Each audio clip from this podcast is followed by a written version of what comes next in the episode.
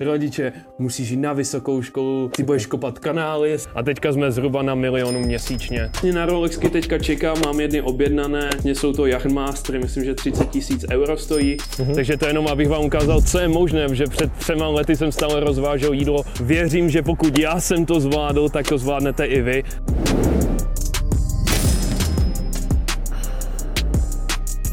Dnes jsme vyrazili do západních Čech, kde jsme se přišli podívat, jak haslí a čím se zabývá Václav Tomanec.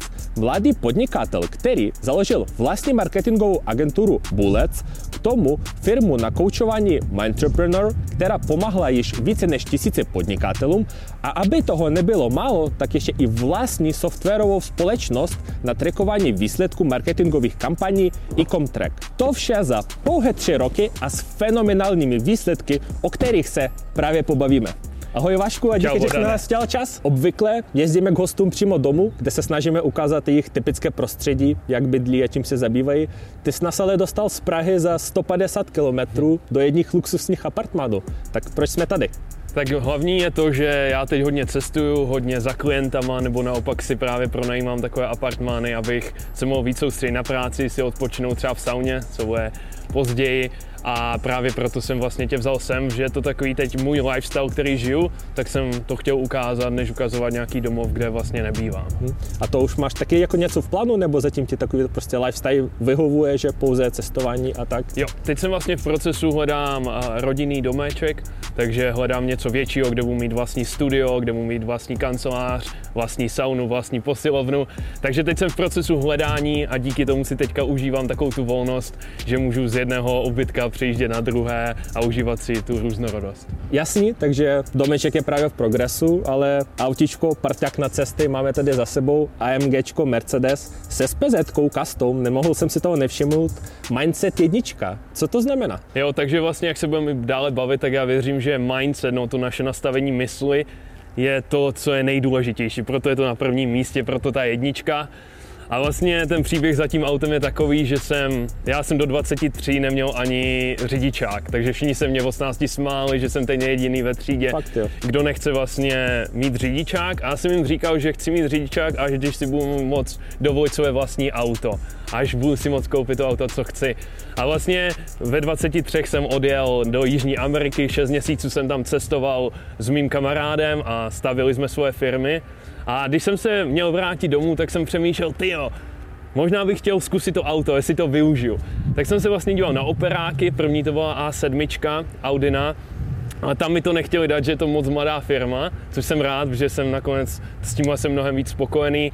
A tak jsem šel jenom na Mercedesy v Česku, obepsal jsem, kdo má nějaké AMGčko Jasně. a vlastně tohle jsem si zarezervoval, přiletěl jsem z, z Kostariky, a hned jsem jel do Mercedesu, tam si ho vyzvedl a lidi se mě vždycky ptají, kolik to má koní, já nemám vůbec pár. Mně se, se líbil vzhled, líbila se mi Jasně, barva je to a super. proto jsem to vzal. Spíš jsem věděl, že vždycky budu mít nějaké sportovní auto, teď začínáme tady, příští bude to Porsche 911, to je na dalším vlastně listu, takže, takže asi tak. Ale teď si možná spoustu diváků říká, ty jo, no tak co ten klučina jako vůbec dělá, že prostě tady má takový auto, cestuje, prostě ukážem si za chvíli vlastně apartmany, v kterých se momentálně jako zastavil, tak pojďme možná divákům přiblížit nějaká čísla, nějaká data. Ty jsi svoji první firmu mm, vlastně na marketingovou agenturu Bull Ads založil vlastně přesně před třema lety, co jsem mm-hmm. koukal v květnu 2020. Mm-hmm. O tom, jak to vzniklo a jak vlastně to pokračovalo, se pobavíme v hasl časti, mm-hmm. ale pojď možná už teď bys nám mohl nějak přiblížit, kolik ti ta firma momentálně vlastně jako vydělává, přináší peněz, nějaký čísla o té firmě. Jo. Určitě, tak vlastně pro mě to bylo, když jsem začal, tak za první tři měsíce jsem to už dostal na nějakých 250 tisíc korun eh, zisku každý měsíc. Pak v prvním roce jsme udělali asi 6-7 milionů, v dalším roce kolem 12 milionů a teďka jsme zhruba na milionu měsíčně, takže to ta je... Zisku, jako ano, milion měsíčně v zisku. Ano. Super. Ta první firma. A, a to je pouze právě, to je pouze první firma. K tomu máš další dvě. Ta vlastně na tu druhou nasvičuje trošku ta SPZ Mindset, což je firma Mindtrepreneur, ano. kde se zabýváte právě koučováním vlastně podnikatelů, nastavením jejich myslí, aby si vlastně správně do, nastavili cíle, dosáhli těch výsledků.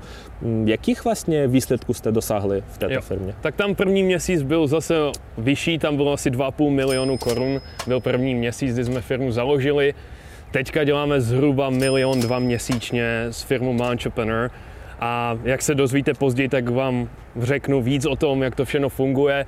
Ale pro mě je hlavní jenom, abyste se na ty peníze neupěli, ale prostě většina lidí chce vidět, jestli ten člověk, co vám něco říká, jestli už něco za sebou má. Mm-hmm. Takže to je jenom, abych vám ukázal, co je možné, že před třema lety jsem stále rozvážel jídlo pro Uber Eats, a věřím, že pokud já jsem to zvládl, tak to zvládnete i vy, takže doufám, že dnešní epizoda vás bude inspirovat, co je vlastně možné a že se nemusíte nechat limitovat. Super, naprosto paráda, já si myslím, že tímto otázky na lifestyle jsou zodpovězené.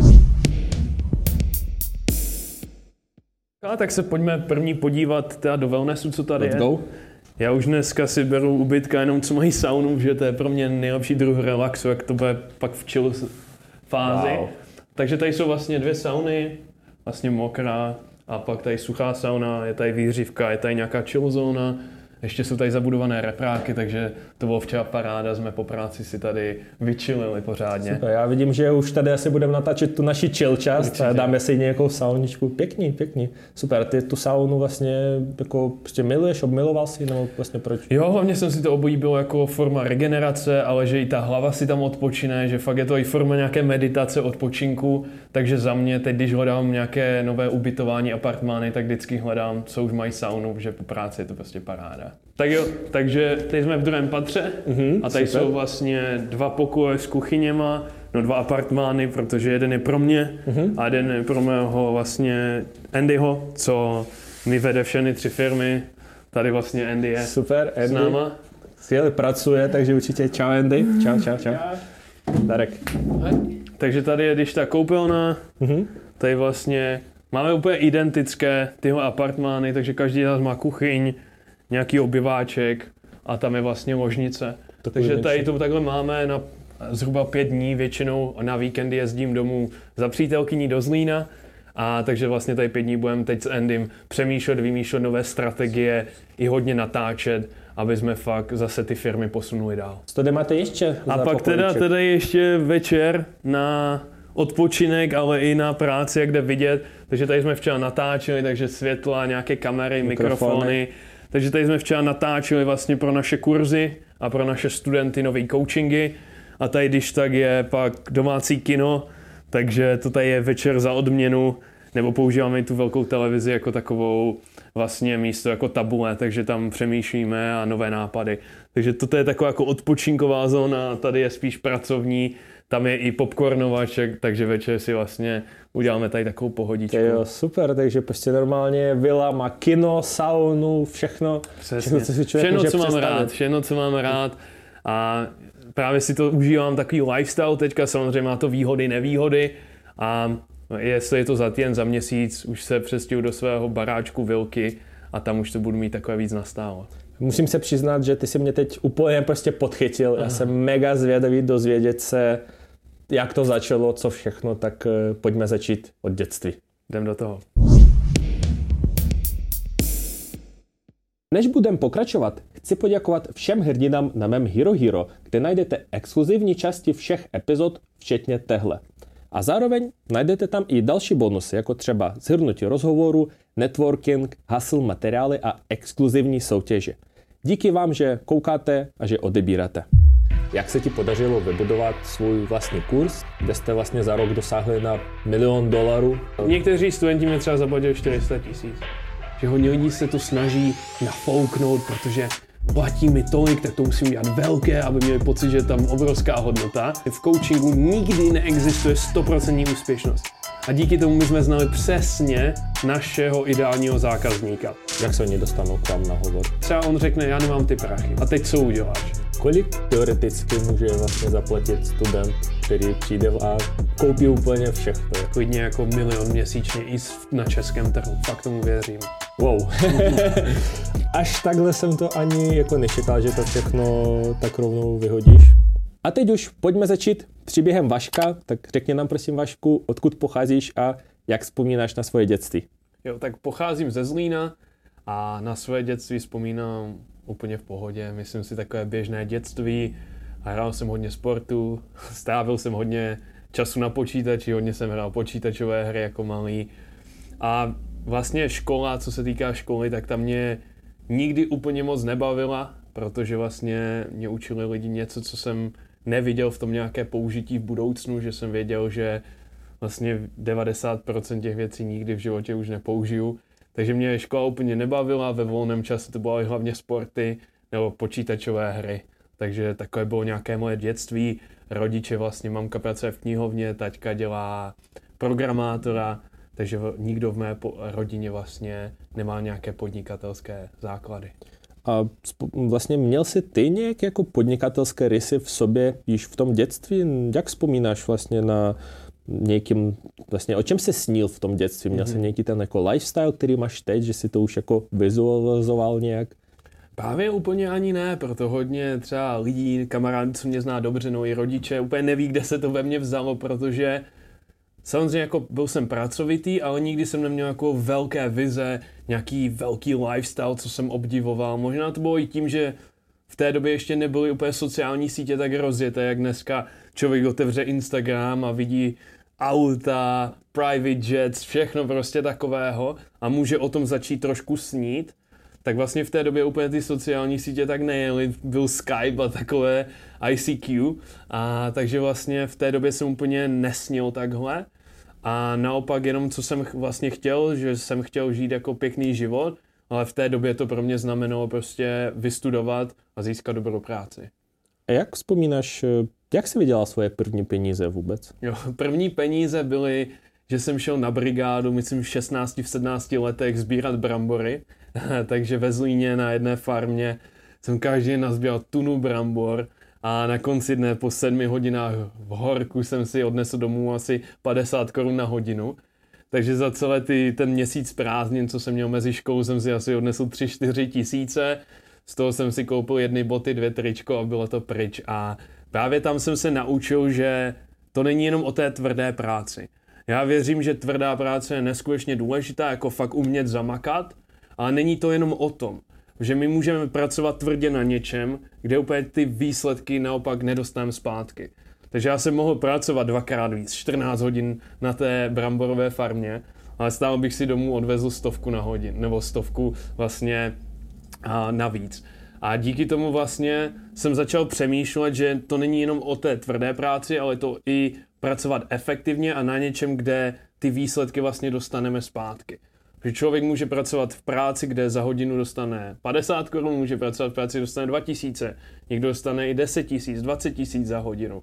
Takže vlastně tam byla taková už první lekce, a pak jsem následující rok jel do Anglie, tam jsem sbíral zase jahody, maliny, takže jsem si procházel vlastně takovýma brigádama a každá ta brigáda mě něco naučila a čím víc jsem tím procházel, tak jsem zjišťoval, pracuji tvrdě, ale není to jenom o tom. Ty brigády to bylo právě na střední škole a kolik tobě tehdy bylo let? Přesně tak, nějak na střední škole jsem dělal třeba na stavbě, no takhle pomáhal. Snažil jsem si prostě vydělat peníze, vždycky jsem si hodně i šetřil, a kdyby náhodou. A to mě pak, a pak i začalo limitovat, jak jsem začal vydělávat víc, jsem si uvědomil, že jsem furt jako si šetřil, když jsem si už tolik neužíval vlastně ty vydělané peníze. A takže tak, takže by mohlo nějakých 17 a první brigáda mohla být třeba už 15 v 16. Hmm. Pojď možná se trošku rozpovídat o té škole, jak jo. to u tebe bylo s tou střední, jaký jsi měl názory, pokračoval si potom vlastně na vysokou školu, mm-hmm. jak to vypadalo? Jo, takže já jsem chodil na gymnázium, takže tam se většinou očekává, že člověk poje na vysokou školu. Takže to byla jako nějaká ta cesta, co jsem si zvolil. Ale co se začalo dít, je, že vlastně jsem si přečetl knížku Bohatý táta, chudý táta. A ta knížka mi ukázala, co je možné, že vlastně se dá podnikat, že se dá žít úplně jiný život, než ten, co jsem měl v hlavě namyšlený. A v ten moment jsem si vlastně začal číst vzdělávací knížky právě seberozvoj, podnikání a začal jsem si otvírat ty obzory. Já jsem žil v také malé bublince, jako co je možné, co můžu, co nemůžu, nikdo v rodině není podnikatel, takže vlastně půjdu do zaměstnání, a nejenom si přečtu tyhle knížky a nejenom moje bublina se zvětšuje, co je možné, že můžu vycestovat, že můžu mít svoji vlastní firmu. A v ten moment to ve škole se stalo ještě horší, protože díky tomu, když mě někdo učil o podnikání, tak vlastně jsem je nechtěl poslouchat, protože vlastně oni neměli ani svoji firmu. Takže na střední škole tak v 17, 18 se to začalo lámat. A teď jsem začal přemýšlet, co teď teda. Protože na jednu stranu chci podnikat, jednoho dne chci mít vlastní firmu, a na druhou stranu nevím, co dělat, nevím, kde začít a to cítím, že hodně lidí s tím má problém, že mají vize, mají cíle, ale úplně neví, do čeho první píchnout, kde začít. A v takové fázi jsem byl já. A věděl jsem, že vlastně předtím jsem chtěl jít na VŠE, protože mě nějak ta ekonomika zajímala. Ale čím víc jsem si o tom studoval a ptal se lidí, tak jsem zjišťoval, ty to nedokončím. A ne, že by prostě... Není to tak hrozný, mimochodem, jo, já jsem z Vyše, ale jasný, jako není to pro všechny. Ale právě není to jako z toho, že bych to nedal jako vědomostně, ale spíš to, že bych tam zase 4, 5, 6 hodin denně seděl a někdo mi po, povídal o dějinách ekonomického Rozumím. myšlení, které nikdy v životě nepoužiju. Takže vlastně to mě začalo odrazovat, takže rodiče začali chytat schýzy, jako co teď, si nechce jít na vysokou školu, že rodiče... Pracovat na, na stavbě. Přesně, rodiče, musíš jít na vysokou školu, pak mi říkali, Klasika. ty budeš kopat kanály, jestli ne... Takže začali jako takhle samozřejmě vím, že to bylo s láskou, že chtěli pro mě to nech, nejlepší a stále chcou, ale prostě v té době já jsem měl, začal mít jiné cíle, úplně jiné vize a měl jsem i jiné jako podklady, no jsem viděl, co je možné a nemožné. No a tak vlastně jsem do Česka na vysokou nechtěl jít a tak jsem si říkal, tyjo, tak co bych dal, kdybych dal zahraničí? Že i když by mě ty předměty nebavily, tak aspoň si zlepšuju jazyk. Vlastně a v té době to byla angličtina, tu prostě teďka používám víc než češtinu. A tak jsem se rozhodl jít studovat do Anglie. Já jsem z začátku si myslel, že je to nemožné tam jít, protože z finančních a, vlastně důvodů. Protože jsem věděl, že školné si nedovolím, že vlastně nevím, jak si ani vydělat na to živobytí, které je tam mnohem vyšší. A čím víc jsem si o tom studoval, tak jsem zjišťoval, že to bude skvělá možnost, protože v Anglii třeba člověk má jenom tři hodiny přednášek denně, ale pak je to hodně o projektech.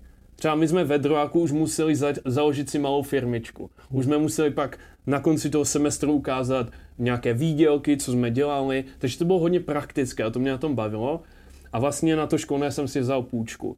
Už jenom tak jako pro, pro představu vlastně školné v té době, nevím jak je to teďka v Anglii, bylo nějakých 10 tisíc liber na, na rok, takže nějakých 300 tisíc korun, takže zhruba milion za ten titul. Takže bylo to velké rozhodnutí, které samozřejmě bych si v té době nemohl dovolit, ale díky tomu, že tam je půjčka, kterou člověk splácí, až když začne vydělávat na nějaký limit.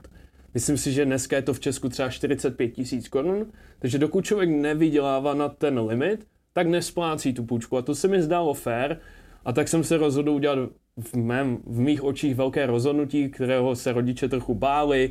Mamka, dej si zadní vrátka, dej si do Česka i přihlášky. Tak já jsem jim řekl, že jsem si dal, do Česka nedal jsem si. že já mám rád právě takové to, že si člověk jako jak kdyby prostě zavře ty zadní vrátka. Uh-huh jak kdyby, že jediná možnost je tohle a udělat pro to maximum, že tam byly vlastně zkoušky anglického jazyka, vědomostní, takže díky tomu vlastně já jsem byl motivovaný tu maturitu udělat co nejlíp, i když kdybych šel třeba do, na českou výšku, tak bych úplně tak motivovaný nebyl. Takže to bylo, jak to všechno začalo. Pojďme možná trošku do podrobna, protože mm-hmm. mě to jako velice zajímá, možná i spoustu diváků, co právě taky jsou, procházejí si, ukončují střední, neví co dál.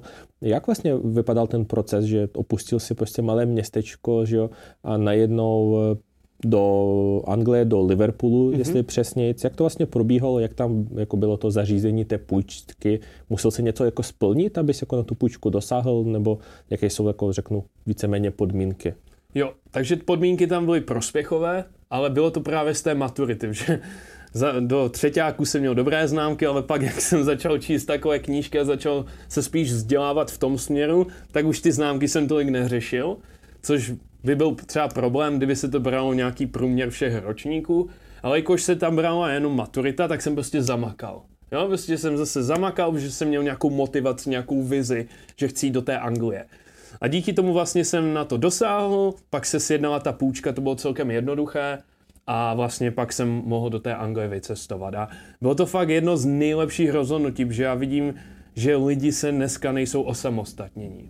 Jo, takže prostě oni do 25, 28 žijou z rodiči, hrajou počítačové hry a úplně jako, mě to štve, že vím, že každý z nich má mega potenciál. Mohli by žít mega život, než si doma stěžovat, toto je špatně, toto je špatně. A prostě být strašně závislý na těch rodičích. Díky tomu, že já jsem vycestoval, musel jsem si vydělat svoje peníze, musel jsem si uvařit, musel jsem si všechno zařizovat, tak vlastně mě to tak osamostatnilo, že třeba v těch 20-22 letech už jsem byl prostě jak dospělý, jak opravdový dospělý, dá se říct. Kolik ti těch Liberávě bylo let, co jsi jako odcestoval do, do Liverpoolu? Já si myslím, že to muselo mi být tak 20, 19, 20. 19, 20 let? By, by mi bylo a vlastně co ještě se týká těch financí, tak samozřejmě uh, vlastně rodiče by mi přispívali, jak kdybych byl v Česku. Takže brácha šel na výšku, teď se nechci, nechci úplně jako plés, ale nějaký 6-7 tisíc na měsíc, což v Česku je, je moc pěkné a myslím, že většina potřeb bych měl pokrytý. Jasně. Ale vlastně v Anglii 6-7 tisíc stojí, stojí tak nájem na týden, takže vlastně samozřejmě jsem moc vděčný i za tyhle peníze od rodičů, jenom ať posluchači no diváci vidí, že vlastně i když ty finance můžou být dneska problém pro vás, tak to není překážkou pro to, jít si za těma svými sny. Že já jsem to neměl o nic lehčí než vy. Možná budete v horší, no v lepší situaci, ale vím, že každý to dokáže. A vlastně, takže já jsem si musel začít vydělávat. Musel jsem si vydělat 20-30 tisíc měsíčně, hmm. což nebylo lehké. Jak to právě začalo? Jak vypadal ten tvůj první rok vlastně v jo. Liverpoolu? Jsi odcestoval, máš teda tu půjčku, takže jak, jak, to, jak to vypadalo? Takže já jsem si našetřil zhruba na tři měsíce. Takže jsem měl na tři měsíce na kolejích, a vlastně na stravu. Ale už po dvou, třech týdnech jsem si našel brigádu, že jsem věděl, že fakt musím zamakat. Ještě v té době jsem měl bývalou přítelkyni tady v Česku, takže jsem každých 4 až 6 týdnů chtěl lítat zpátky, takže to jsem musel taky tam zahrnout. Takže prostě byl to hasl, byl to hasl. A měl jsem teda dvě brigády. První byla, že jsem na Liverpoolu dělal na stadioně, tam jsem vlastně dělal ve VIP boxech, což bylo super, že jsem poznal vlastně všechny fotbalisty Liverpoolu a jejich rodiny, zajímavé podnikatele, že tam, tam jsem fakt zažil jako pořádné jako prachy, dá se říct, jako jak to fakt vypadá, že tam měli lidi jachty, prostě večeřili tam humry, což jsem neznal, mohl jsem si to pak sám jíst, takže to byla dobrá brigáda, ale třeba domácí zápasy jsou jeden až dva, takže jsem se vlastně ještě rozhodl rozvážet jídlo pro Uber Eats na kole. A kdokoliv byl v Liverpoolu, takže, tak ví, že v Liverpoolu prší pět dní z celého týdne, takže to bylo většinou v dešti, ale líbila se mi ta flexibilita, že jsem se mohl zapnout a začít rozvážet, pak už jsem nechtěl rozvážet, tak jsem se mohl vypnout, že to bylo flexibilní a zároveň čím jsem byl rychlejší, tím jsem si víc vydělal. A to tak mám i ve svých firmách, pak se o tom asi budeme bavit, že chci, aby každý zaměstnanec měl nějaké procenta aby byl taky motivovaný. Čím se zlepší, čím do toho dá víc, tak díky tomu bude líp odměněn. A to se mi na tom Uber Eats líbilo, že když jsem zamakal, tak jsem nevydělal si 10 liber na hodinu, ale třeba 15, protože jsem byl rychlejší a efektivnější. Super. Mě by ještě možná taková praktická otázka, kolik vlastně stál ten život jako v tom Liverpoolu na měsíční bázi. Jsi řekl, že jsi měl našetřeno na, na tři měsíce, kolik jako v průměru si jako student tehdy potřeboval jo. jako optimálně nebo možná nějakou minimální částku, jo. s kterou by si jako mohl vydat člověk taky do Anglie. Jo. Ta koleje byly zhruba 25 tisíc na měsíc. Koleje tam byly fakt jako nastřelené. Pak já jsem zhruba měl 8 tisíc výdaj za nějaké živobytí, jídlo a to jsem nechodil do restaurací. Jasně. Já jsem za tři roky v Liverpoolu byl dvakrát nebo třikrát v restauraci. To je prostě masakr. Jenom to dávám, aby si člověk uvědomil, kde jsem byl před třema lety a kde jsem dneska a že vlastně ta změna jde fakt rychle, když člověk následuje nějaké principy a fakt chce. Takže vlastně nějaké další výdaje byly třeba 8 tisíc a pak samozřejmě letenky tady do Česka, takže zhruba jsem potřeboval vydělat si těch 30 tisíc každý měsíc, abych byl v pohodě, ale já jsem rád šetřil a vlastně i si šetřil na cestování, na nějaké vzdělání, knížky, takže jako můj cíl bylo vždycky vydělat těch 40 tisíc a to bylo fakt, že každý den jsem sedl na kolo a prostě rozvážel pět hodin po škole nebo před školou. To je slušný. To je docela slušná částka. My se už potrošku dostáváme vlastně k tomu haslu, jak to začalo z toho Uber Eats. A možná já bych ještě měl jednu takovou otázku, proč se rozhodl vlastně jako nezůstat tam, že momentálně to vypadá, že spíše tady v Česku funguješ. Jo. Já Co se jako nelíbilo no, no, na tom no. Liverpoolu? Jako už jsem nacestoval toho hodně, bude to 30 plus zemí z no, států světa a vlastně zjišťuju, že to Česko má zatím pro mě to nejlepší zázemí.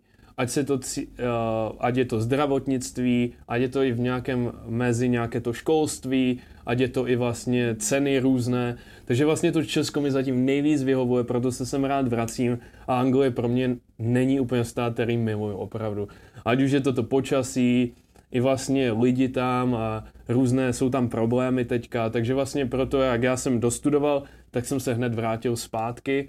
Vlastně já jsem se vrátil i díky covidu, že vlastně mě zbývalo jenom pár měsíců školy a stal se covid, takže jsem vlastně doletěl domů a už jsem se tam víceméně nevrátil.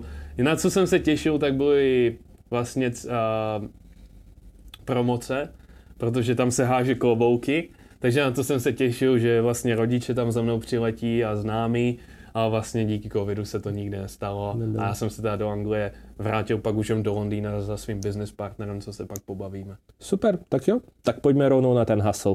Super. Co se stalo, že najednou z řidiče Uber Eats se to opustil a začal se zkoumat o marketingovém, marketingové agentuře v podstatě? Jaké byly první kroky? Co tě k tomu nutilo? Mm-hmm. Takže jak jsem říkal, takže jsem chtěl založit si svoji firmu už od 18-19 let, ale nevěděl jsem, kde začít, takže jsem se tak plácal v knížkách, četl knížky, YouTubeka, ale pořád jsem jako nevěděl, co teda mám začít, tam to nejde, tam to je už moc jako zaplněné, tam už není ta příležitost. A takhle jsem trochu se jako vymlouval a oddaloval to rozhodnutí fakt do něčeho jako jít na 100%. A pak už jako jsem začal vidět kolem sebe ty lidi, co taky rozváží to jídlo. A někteří měli 30, někteří měli 40 let.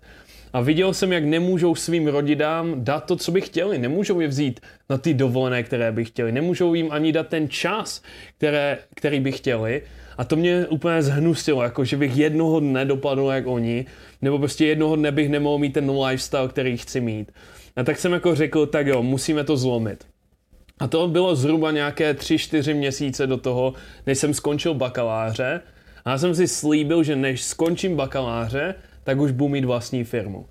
A v ten moment já jsem vlastně našel celkem náhodou kurz na to, jak si založit marketingovou agenturu. A to mi dávalo smysl, protože vlastně jsem na škole měl marketing, který nebyl úplně tak ničem, něčemu byl, ale ne úplně eh, k moc věcem. A taky jsem si jako tak na boku ještě hrál s Facebook reklamou. Kamarád měl e-shop, tak jsem mu tam pomáhal s Facebook reklamou. A dávalo mi to smysl, takže jsem si koupil kurz, jak začít. Jak mít vlastně marketingovou agenturu. A vlastně první týdny jsem to studoval, dělal si poznámky, ale jak jsem to měl aplikovat, tak najednou strach z neúspěchu, strach, co si o mě ostatní budou myslet, protože jsem chtěl jít na americké a kanadské e-shopy, tak jsem vlastně se bál, co když mě odmítnout, co, co moje angličtina a začal jsem trochu prokrastinovat a měl jsem hodně těch strachů. A v ten moment jsem vlastně poznal svého teďka už nejlepšího kamaráda, business partnera Johna, který už měl úspěchy s tou agenturou a zaplatil jsem si od něho coaching. Takže vlastně on mi dal plán na dalších 90 dní, přesně mi řekl, co mám dělat a vlastně takhle mě podporoval. A já jsem si řekl, že za 90 dní chci dosáhnout 250 tisíc korun profit za měsíc, což prostě když jsem to komukoliv řekl, tak všichni si mysleli, to je šílené, to nejde, prostě to vydělávají lidi, co pracují jako ve vysokých pozicích v korporátech. Česku to je tak půlroční plat, cca. A vlastně, ale já jsem věděl, že je to možné, jako hluboko vevnitř jsem věděl, že to dokážu. A tak jsem si dal tenhle cíl a John mi dal tři věci. Každý jen natočím 10 videí potenciálním zákazníkům. Takže jsem si vybral 10 e-shopů z Ameriky nebo Kanady a vlastně natočil jsem jim video, kde jsem se představil, popsal jsem ten jejich web, co bychom mohli zlepšit a tak dále. A pak jsem každý den studoval dvě hodiny prodej, že já věřím, že pokud se chcete naučit jeden business skill, tak je to prodej.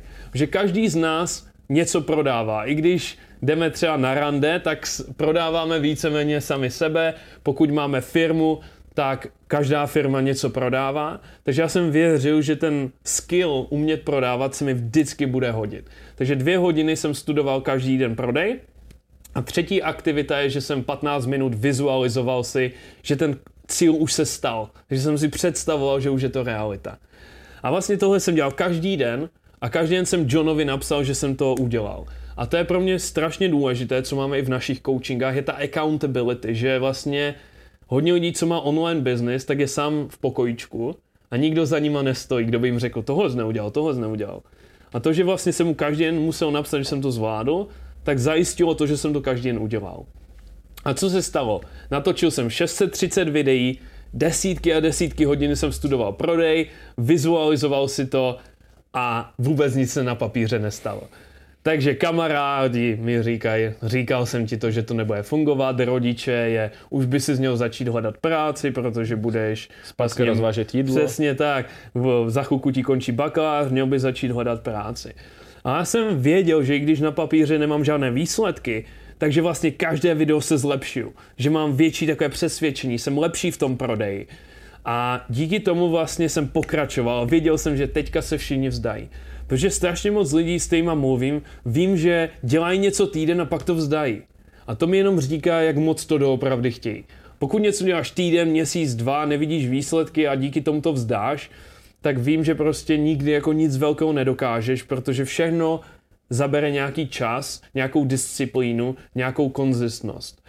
A co se stalo, že v následujících 27 dnech jsem podepsal pět klientů a vlastně ten čtvrt milionu dokázal přesně den 90 a přesně ten den, kdy jsem vlastně dodělal bakaláře.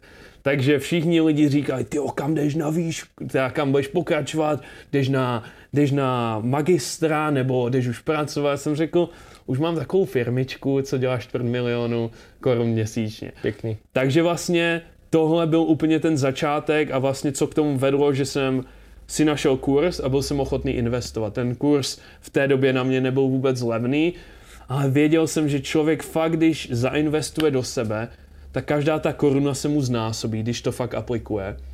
A hlavně říká sám sobě, že věří, že to dokáže. Jinak bys do sebe neinvestoval. Hmm. A co kdyby se ten cíl dal pouze na 50 dní? Myslíš, že bys to jako dokázal za těch 50 dní, že jako těch 90, že to se takhle sešlo, jo. že přesně 90. den? Jo, jak kdyby já, m, fakt nám vyhovuje těch 90 dní a je to něco, co používám dodnes, že vždycky si jako dávám cíle v 90 dnech, mm-hmm. protože cítím, že fakt za 90 dní se dá hodně toho posunout, zároveň to není třeba za dva roky, že čekáš strašně dlouho, a zároveň to není, že něco uděláš 20 dní, což je zase krátko. Takže ty 90 dní se mi mega osvědčilo. Možná by se to dalo zvládnout rychleji, ale těch 90 dní takhle s náma zůstalo. Super. Co s sebou obnáší vlastní vla, to, že vlastníš takovou firmu vedení takové social media marketing agency SMMA, Mm, co vlastně musíš dělat jakoby na denní bázi, jak ten vlastně provoz toho funguje, s jakýma mm. překážkama si možná jo. jako potkal. Mm-hmm. Každý den pro, uh, provoz může mít jinak, že teďka jsem koučoval už přes 200 jako lidí, co vlastní taky agenturu, takže jako každý to vede trošku jinak, ale pro mě bylo hlavní, že já nikdy nechci být ten, co prostě pracuje na té službě, dělá ten marketing, že já chci vést tu firmu. A díky tomu já jsem si hned od začátku už našel freelancera, co umí Facebook reklamu mnohem líp než já. A ten bude ten, co, dová, co dělá tu službu. Já naopak jsem dobrý v prodeji, v dobrý ve vedení toho týmu, dobrý v komunikaci a já vlastně najdu klienta, tomu prodám moji službu s nějakým ziskem a vlastně tomu freelancerovi zaplatím nějaký podíl z toho. A vlastně takže moje největší jako zodpovědnost bylo ze začátku samozřejmě najít ty klienty, prodat jim službu a pak zajistit jejich spokojenost, aby zůstali s náma co nejdíl. A tenhle business model se mi strašně líbí, že člověk by mohl dělat to na e-mail marketing, mohl by to dělat na i klidně, třeba teď jsem eh, v minulosti měl agenturu, co mě dostává na podcasty. Takže zase, oni jsou ti experti vlastně na to a ten hlavní šéf vlastně jenom sjednává ty komunikace. Takže mně se ten model biznisový mega líbil, protože ta začáteční investice byla minimální. Jenom vlastně ten kurz a coaching a pak nějaké softwary, ale to se bavíme třeba o tisícovce za měsíc. Takže krásný jako na začátek. A je tam obrovská ziskovost. Jakože to služba, nemáme sklady, nemáme produkty, takže vlastně ta ziskovost tam je 60-70% klidně, když to jako člověk si dobře nastaví. A to se měl jako zainvestovat na začátku, aby ta jako agentura vůbec vznikla? Jako webovky, logo, to něco? Právě to je to, kde hodně lidí se zasekne že mají nejkrásnější web, ale nikdo o nich neví. Proto já jsem začal už uh, jít po těch klientech, bez toho, abych měl web, bez toho, abych měl logo, nic jsem vlastně neměl, ale jsem věděl, že nejdůležitější je získávání klientů. A vlastně tady ty tři aktivity, které jsem popsal, bylo to hlavní. To jsem udělal každý den, i když jsem měl náročný den. A až pak, jako bonus, jsem budoval webovky. Až bonus jsem si dělal logo. Ale strašně moc lidí stáví tři měsíce vytváření úplných bullshitů. Mají nejkrásnější logo, super, kolik ti ta firma dělá? No zatím nula. Jo, v té době já s logem, co jsem dělal v kanvě, asi za sedm minut, Jasně. jsem začal vydělávat čtvrt milionu. Já jsem do, to, ta firma už vydělala přes 10 milionů korun a já jsem měl logo z kanvy, které jsem udělal za 7 minut.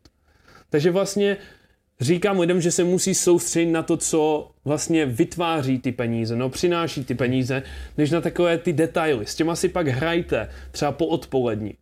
Ale ráno jsou ty nejdůležitější uh, hodiny a v těch hodinách by člověk měl dělat něco na získání klientů a třeba na naučení se něco nového.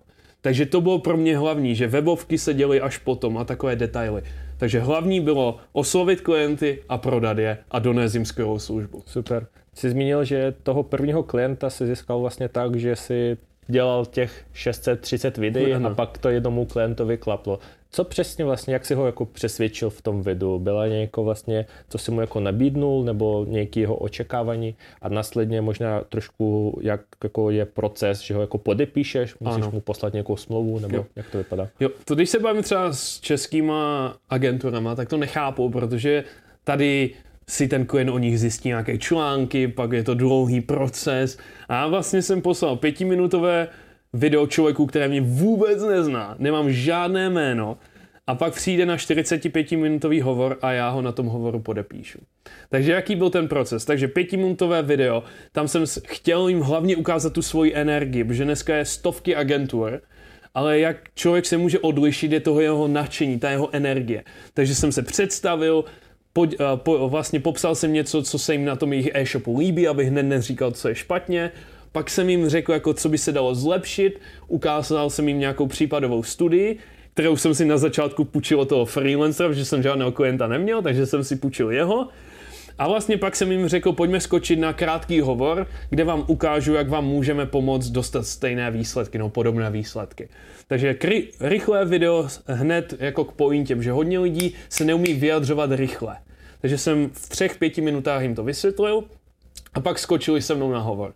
A tam vlastně díky tomu, že jsem se naučil fakt skvěle prodávat, tak jsem jim za 45 minut to prodal a nejdůležitější pro mě je, což hodně lidí nedělá, že platbu přijmu hned na hovoru. Takže oni neodejdou z toho hovoru, dokud mě nezaplatili, protože hodně lidí řekne, jo, jo, jo, pak ti to zaplatíme a už o nich nikdy neslyšíme. Že hodně lidí chce utéct z toho hovoru trošku. Takže já jsem vlastně na tom hovoru onboardoval, na hovoru se podepsali mi smlouvu, na hovoru mi zaplatili a tím pádem jsme začali. A pak já už jsem jenom napsal tomu freelancerovi a začali jsme společně. A pak jako taková druhá věc, co je strašně důležitá v tady v tom servisním biznesu, je právě ten servis. Takže komunikovat. Že pokud mi člověk, kterého jsem najmu, nenapíše dva týdny, tak co si začnu myslet? Nepracuje, ten se někde fláká, ten cestuje. Ale když od, ode mě dostali každý den nějakou zprávu, tohle jsme dneska udělali, tohle jsme updateli, tak oni cítili se, wow, ten jeho tým dělá strašně moc pro nás. Takže já jsem si zakládal hodně na komunikaci, a jenom abych to zhrnul, tak vlastně my jsme jim každé pondělí jim posíláme doteď jako tříminutové video, které zhrne, co jsme dokázali, co třeba plánujeme na následující týden a pak chceme aspoň dvě, tři zprávy každý týden jim poslat s nějakým updatem, ať fakt cítí, že každý den na nich pracujeme. Kolik máte klientů právě teď podepsáno? Teď máme zhruba, teď nechci úplně kecat, tak 10 až 15. Vlastně my jedeme hlavně na kvalitu než kvantitu, to bylo od začátku jako pro mě důležité, že máme takové střední e-shopy, bych řekl, světové, a vlastně my si bereme procenta z těch výsledků, takže radši než mít 100 klientů, který platí průměrně, tak máme třeba 15 klientů, kteří platí fakt zajímavé částky. Možná pojďme trošku dopodrobně, jak právě funguje ta ekonomika takového biznesu, jak, jaký jsou tam právě možnosti podepsání těch klientů a kolik jako si je jako dobře říci na mm-hmm. začátku v nějaké pokročilejší fázi. Určitě. Tohle berte, ať berou všichni diváci s odstupem, že já jedu americký a kanadský trh, takže možná ty čísla jsou úplně mimo než tady, protože pro mě bylo hlavní to, že oni mě neznají a musím si za 45 minut vybudovat důvěru, abych jim něco prodal. Uh-huh. A třeba hodně agentur ve světě si bere třeba 5000 dolarů za měsíc, jo? takže nějaká třeba 100 tisíc a víc za ten celý servis. A já jsem věděl, že vlastně těch 5000 dolarů bude celkem těžké, když mě teprve poznali. Tak já jsem si řekl, že tam dám menší takovou tu měsíční částku, že tady v Česku je to hodně hodinovek, ale to mi přijde úplně jako směšné a proto my máme fix. Jo, protože díky tomu, my když budeme efektivnější, tak stále dostaneme zaplaceno vlastně tu částku a prostě klientovi je jedno, jestli pracujeme na tom dvě hodiny nebo 50 hodin, hlavní je, jestli mu donesem ty výsledky. Takže já jsem ten fix dal 2000 dolarů, to je od začátku stejné do dnes. To je pouze takže... za to, že vy budete zpravovat. Ano, takže vlastně všechno, co se týká našeho servisu, stojí 2000 dolarů, nějakých dejme tomu dnes, s dnešním kurzem 40-42 tisíc korun. Ale co tam je, že si bereme procenta z výsledku. Takže čím víc jsme škálovali toho klienta, čím lepší výsledky jsme mu donášeli, tak nějaký klienti nás platili čtvrt milionu, nějaký klient, zatím největší nám, za, ano, největší klient nám zaplatil půl milionu za měsíc. Takže vlastně díky těm procentům, vlastně v dlouhodobém měřítku, s těma klientama, s kterými jsme byli dlouho, tak vlastně nám začali platit víc a víc díky těm procentům. Takže tak já jsem si to nastavil, než mít fix. A já to vždycky zdůvodňuji, že pokud člověk má fix, tak nikdy neudělá pro toho klienta víc, protože za víc práce dostane stejné peněz. Nemá o to takový zájem vlastně. A díky tomu hodně těch klientů nám řeklo, proč jsme si vybrali vás, je, že my víme, že jste motivovaní nám donést vyšší a vyšší výsledky. Takže tak vlastně to funguje v tom mém biznesu, chápu, že každý to má nastavené trošku jinak a já jsem si zvolil tu cestu nižšího fixu a nějaké procenta z těch výsledků. A to procento právě z výsledku jako z prodejů, kolik jako prodejů přinesete tomu klientovi, tak z toho máte jako jedno, dva procenta? Přesně tak. My vlastně z Facebooku přesně, takže nebereme Google, nebereme jiné jejich kanály, které nejedeme, takže vlastně na Facebooku, co jsme jim za ten měsíc přinesli, pak odečteme náklady a s tam asi bereme procenta. Super. A kolik lidí momentálně máš v týmu a co vlastně máte nějaké kanceláře, nebo jak, jak ta firma jako teď jako funguje, jak je nastavena? Jo, takže Bull Ads, ta marketingová agentura je čistě virtuálně, takže já jsem všude. Že nemáte žádné kanceláře? Žádné jako kanceláře, takže já jsem všude Fakt, po jo. světě, kde se nacházím. Pak máme Andyho, který taky hodně cestuje, ale ten bývá v Olomouci. Pak máme člověka, myslím, že co je z Brna nebo Prahy. Pak máme člověka, co je na Bali. Máme prostě to takhle rozházené, protože vlastně tam vidím tu výhodu, že nemusíme ten talent sourcovat třeba jenom z Prahy nebo jenom z Brna. A my ten talent můžeme vzít z kamakoliv na světě a nejsme omezení tou lokací. Takže všechny tři firmy jsou virtuálně, nemáme ani jednu kancelář, a teďka nás té agentuře je šest, bylo nás více, a začali jsme to trošku jako zefektovni, uh, vlastně efektivnější. A díky tomu jsme se rozhodli vlastně to teďka mít tak, jak to máme. To je jako na schvál prostě od začátku udělat, že jste se jako nechtěli zavázat do něký, protože teď je jako naprosto běžně, že tak jakákoliv firma musí mít prostě pobočku, sídlo, kancelář, samozřejmě nějaký aspoň menší. Vy jste to jako, protože já to vnímám jako obrovský jako výhodu vaši, že nemáte žádné jakoby fixní, nemusíte si jako dělat starosti, jestli tam něco funguje nebo ne, ale na druhou stranu mně přijde, že je to jako extrémně až skoro jako nemožný jako zařídit, aby to všechno jako fungovalo takhle. Tak pojď nám trošku jako prozradit, jak jste to jako dokázali a možná jak to jako máte trošku nastavené, Určitě. aby si toho mohli lidi jako inspirovat, odnést si něco. Jo tak hlavní je, že musíme nabírat lidi, co mají nějaký lifestyle, kde vlastně tohle je pro ně výhoda, že někdo, jeho hlavní podmínka může být, chci být v kanceláři, socializovat se, ale já vím, jak to většiny kanceláří chodí. Jdeš si napustit vodu, 30 minut si tam zakecáš s kolegou, číslo jedna, jo? Pak jdeš na oběd s kolegou číslo dvě, zakecáte se další hodně. A vlastně pak zjistí, že většina lidí v kanceláři pracuje pět hodin. Eh, pokud to. Z, z osmi. Přesně který tak. mají zaplaceno. Přesně tak. Takže vlastně si nacházíme lidi, co jim to vyhovuje, že třeba naopak je braví pracovat večer a ráno třeba jdou surfovat, třeba ten kluk, co má z Česka, což je na Bali, tak prostě dopoledne jde chytat vlny a pak prostě pracuje do večera. Takže každý si to může nastavit tak, jak chce. A zároveň, jelikož já hodně cestuju, tak bych v ten kanclu taky nebyl a ani nechci, aby byl někdo fixovaní na jednu lokaci. Samozřejmě mám rád, když pak třeba jak tady se s Andy sejdem a prostě pět dní přemýšlíme, Takže s Endym asi udržu nejvíc ten kontakt, kde fakt uděláme klidně 10 výletů ročně, kde fakt se na 3-4 dny zavřeme v nějaké pěkné lokaci. A pak s tím týmem aspoň třeba jednou, dvakrát do roka se potkat osobně, že je to strašně důležité.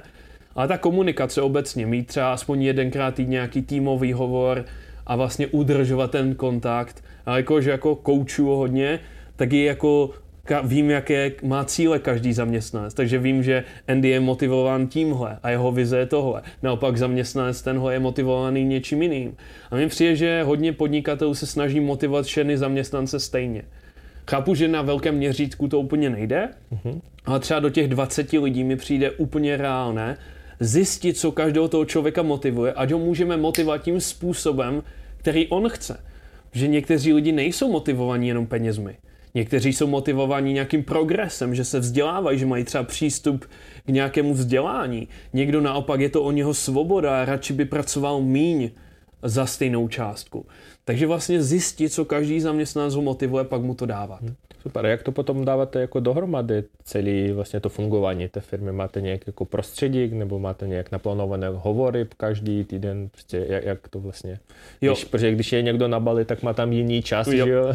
To musíme vždycky trochu skloubit, ale teď vlastně to všechno za mě řeší Andy, že vlastně v tom v té marketingové agentuře teďka trávím třeba půl hodiny týdně takže dvě hodiny měsíčně. tak jako dohlížet, jestli všechno je. Přesně podle... tak a možná nějaká strategie jednou za měsíc, ale prostě moje vize zase, každý má jinou vizi. Pro někoho je to full time job a baví ho to a chce to dávat všechno, tak prostě ho baví tam stavit 80 hodin. To nebylo moje vlastně vize, protože mě nejvíc baví teďka coaching, to je moje taková jako uh, vášeň a proto já jsem musel optimalizovat tu první firmu, abych mohl dávat to, co dávám té druhé firmě.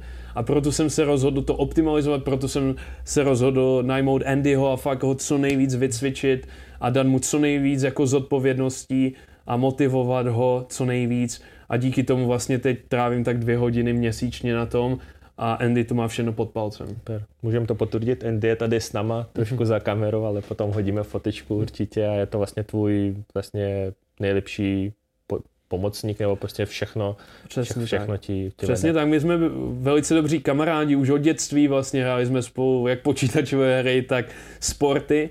A vlastně já jsem byl ve fázi, že jsem potřeboval tu první firmu právě optimalizovat a věděl jsem, že potřebuji najmout ředitele. Mm-hmm.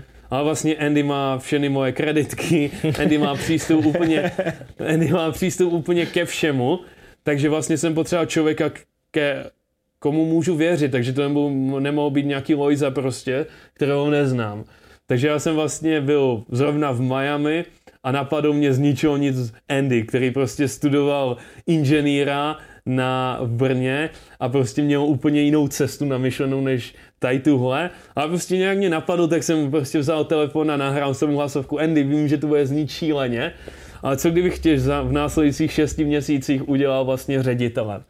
A on na to kývl, vlastně skončil, měl nějakou brigádu s dronama, skončil tam a prostě já jsem ho provedl jako takovou akademii, skoro jak vojna, ale na biznis, že prostě každý měl nějaké úkoly, co musel splnit, každý den se mu dával větší a větší zodpovědnost, naučil se prodej, naučil se marketing, naučil se systémy a takhle se za rok naučil tolik, že teďka je neskutečně, neskutečně hodnotý člověk a kdyby si ho někdo najmu do firmy, tak mu jako padne huba na zem z toho, co umí. Takže vlastně Andy byl dravý, chtěl, věřil se mu, je zodpovědný a díky tomu vlastně jsem ho takhle najal, vycvičil a teďka to má na starosti. Super. A hlavním cílem, právě jak si už zmiňoval, bylo ta optimalizace vedení té první firmy, abyste mohl se věnovat zase třeba něčemu novému, k čemu se vlastně taky dostanem, k Mindtrepreneur. Mm-hmm. Pojďme ještě trošku ale o té o marketingové agentuře. Eh, bylo něco, na čem se vlastně nejvíc spálil v tom SMMA? Nějaké chyby, kterých se jako dopustil a které by se jako dali hm, vlastně vyvalorovat a nějak jako nedopouštět? Mm-hmm. Bylo něco takového? Já vždycky beru chyby to, že chyba je něco, když zopakuju nějakou v uvozovkách chybu dvakrát. Takže když se to stane jednou, tak je to lekce. A když se z toho poučím, tak super, že díky mým chybám se posouvám mega rychle. Někdy říkám svým studentům, že vlastně jsem toho dokázal tolik, že jsem udělal víc chyb než oni. Takže vlastně úplně ty chyby nevnímám jako něco negativního, Jediné, co tak vlastně v tom marketingu nebo v kurzech obecně, hodně lidí, co vlastně ani svoji agenturu nemá a učí, jak to dělat. Takže vlastně jsem udělal pár třeba investic do kurzu, které úplně nebyly jako wow, takže tam jediné, vždycky bych si jako proklepl toho člověka, co ten kurz vyrobil a jestli to fakt dává smysl, ale jinak bych si úplně neřekl, že jsem se někde spálil.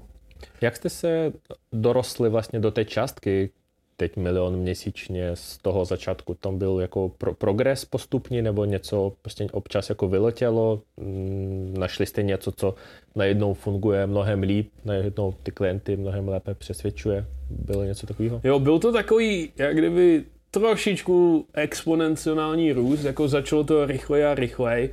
A vlastně, co se nám nejvíc osvědčilo právě bylo, že jim fakt s nima co nejvíc komunikovat, díky tomu my jsme se stali jako dobří kamarádi, že mě klienti začali pozývat na barbecue k ním do Kanady, do Ameriky, do Texasu a tak. A vlastně jakmile je někdo tvůj kamarád, tak je těžké ho vyhodit. Takže i když nás platili třeba víc než ostatní agentury, nebo třeba některý měsíc nebyl úplně parádní výsledkově, tak prostě věděli, že fakt se snažíme, posílali jsme jim jak personifikované dárky, že třeba jsme zjistili, že jejich oblíbený časopis je Forbes, tak jsme ve Photoshopu jim zarámovali, že jsou na obálce Forbesu, zarámovali, pěkný, poslali pěkný. to. Takže vlastně to budování vztahu bylo strašně důležité s těma klientama. Díky tomu si myslím, že oni pak škálovali rychleji, díky tomu nás platili víc, protože máme ty procenta. Takže to bylo důležité a bylo to nabírání uh, skvělých lidí. K tomu spálení teď mě ještě napadlo takové, že jsem chtěl tu, ten tým růst a říkal jsem si, že poprvé nenajmu freelancera, ale najmu někoho na full time jako tady z Čech. A vlastně nevěděl jsem, kde začít, takže jsem si najmu agenturu, co si vzal, myslím, že jeden nebo dva platy. Jo, a našli mi vlastně týpka, co vypadalo dobře.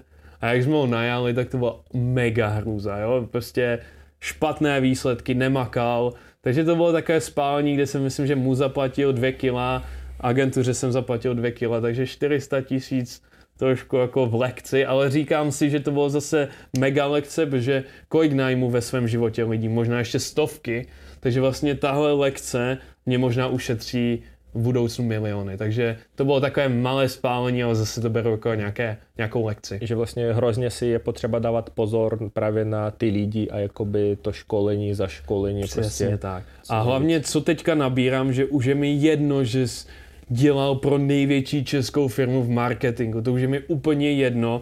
Pro mě důležitější je to nasazení. Jo, klidně někdo, kdo má trochu méně zkušenosti, ale má ten hlad. Že fakt cítím, že v dnešní době strašně moc lidí nemá ten hlad jít za tím, makat, jít si za tím svým snem, že lidi chcou prostě, jo, já nic neudělám, dokud nedostanu kilo dvě. Jo, a pak prostě najmeš, řeknou ti, dělal jsem tady, v téhle firmě, v téhle firmě, pak přijdou a skoro nic neví, nemakají, vůbec nezapadají do té kultury. Takže vlastně to je teďka pro mě důležité, že se dělám ten hlad, prostě si chtějí. Dám další příklad. Hledal jsem lidi, co mi budou upravovat videa. A jakož prostě máme stovky videí, tak se budou mít velice dobře. Jsme veliká zakázka, ale řekli jsme, že musí nám upravit video zdarma. A třeba ze 100 zájemců to udělalo pět. Takže vlastně 95 řeklo, já to zadarmo neudělám. A tím mi ukazují, že nechcou.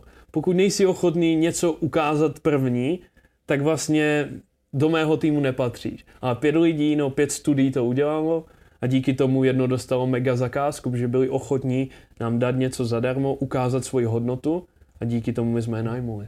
A to je vlastně i dobrý tak, že jo, když i ty někoho oslovuješ, tak prostě něco tomu člověku doručit zadarmo, prostě ukázat mu, že ty jsi mu už prostě udělal, můžeš to použít, nic mě za to zaplatit nemusíš, ale pokud se ti to líbí, tak můžeme jako spolupracovat. Přesně tak. Takže věřím, že tahle strategie bude fungovat, že zase většina agentur posílá dneska úplně obecné e-maily, kde je nulová personifikace a skoro ten klient cítí, že prostě ten stejný e-mail byl posláno pět tisíce lidem, jediné, co on upravil, bylo to jedno jméno, jeho první.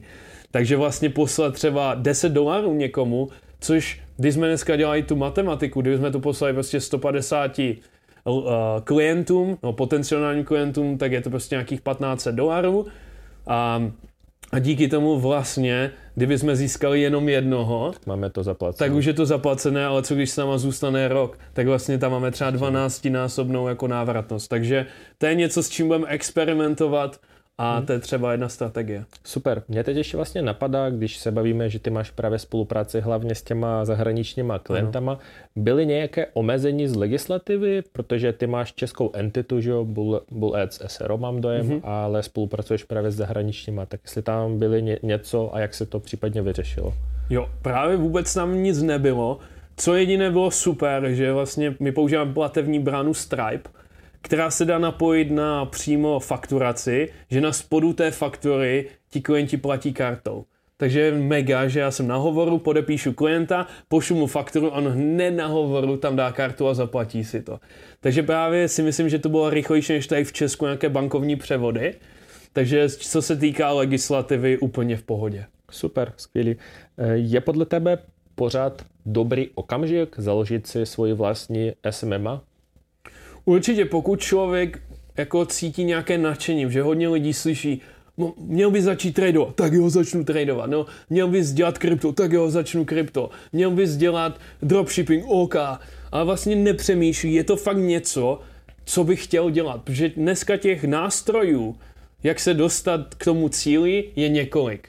Ale je to to o tom, co vás fakt baví, že každou baví něco jiného. Někdo má agenturu na, mag- na marketing, někdo má agenturu na podcasty, někdo má agenturu na stříhání videí, někdo naopak dělá dropshipping, někdo dělá e-commerce, ať už je to cokoliv. Takže vybrat si ten nástroj, který vlastně tomu divákovi nejvíc vyhovuje.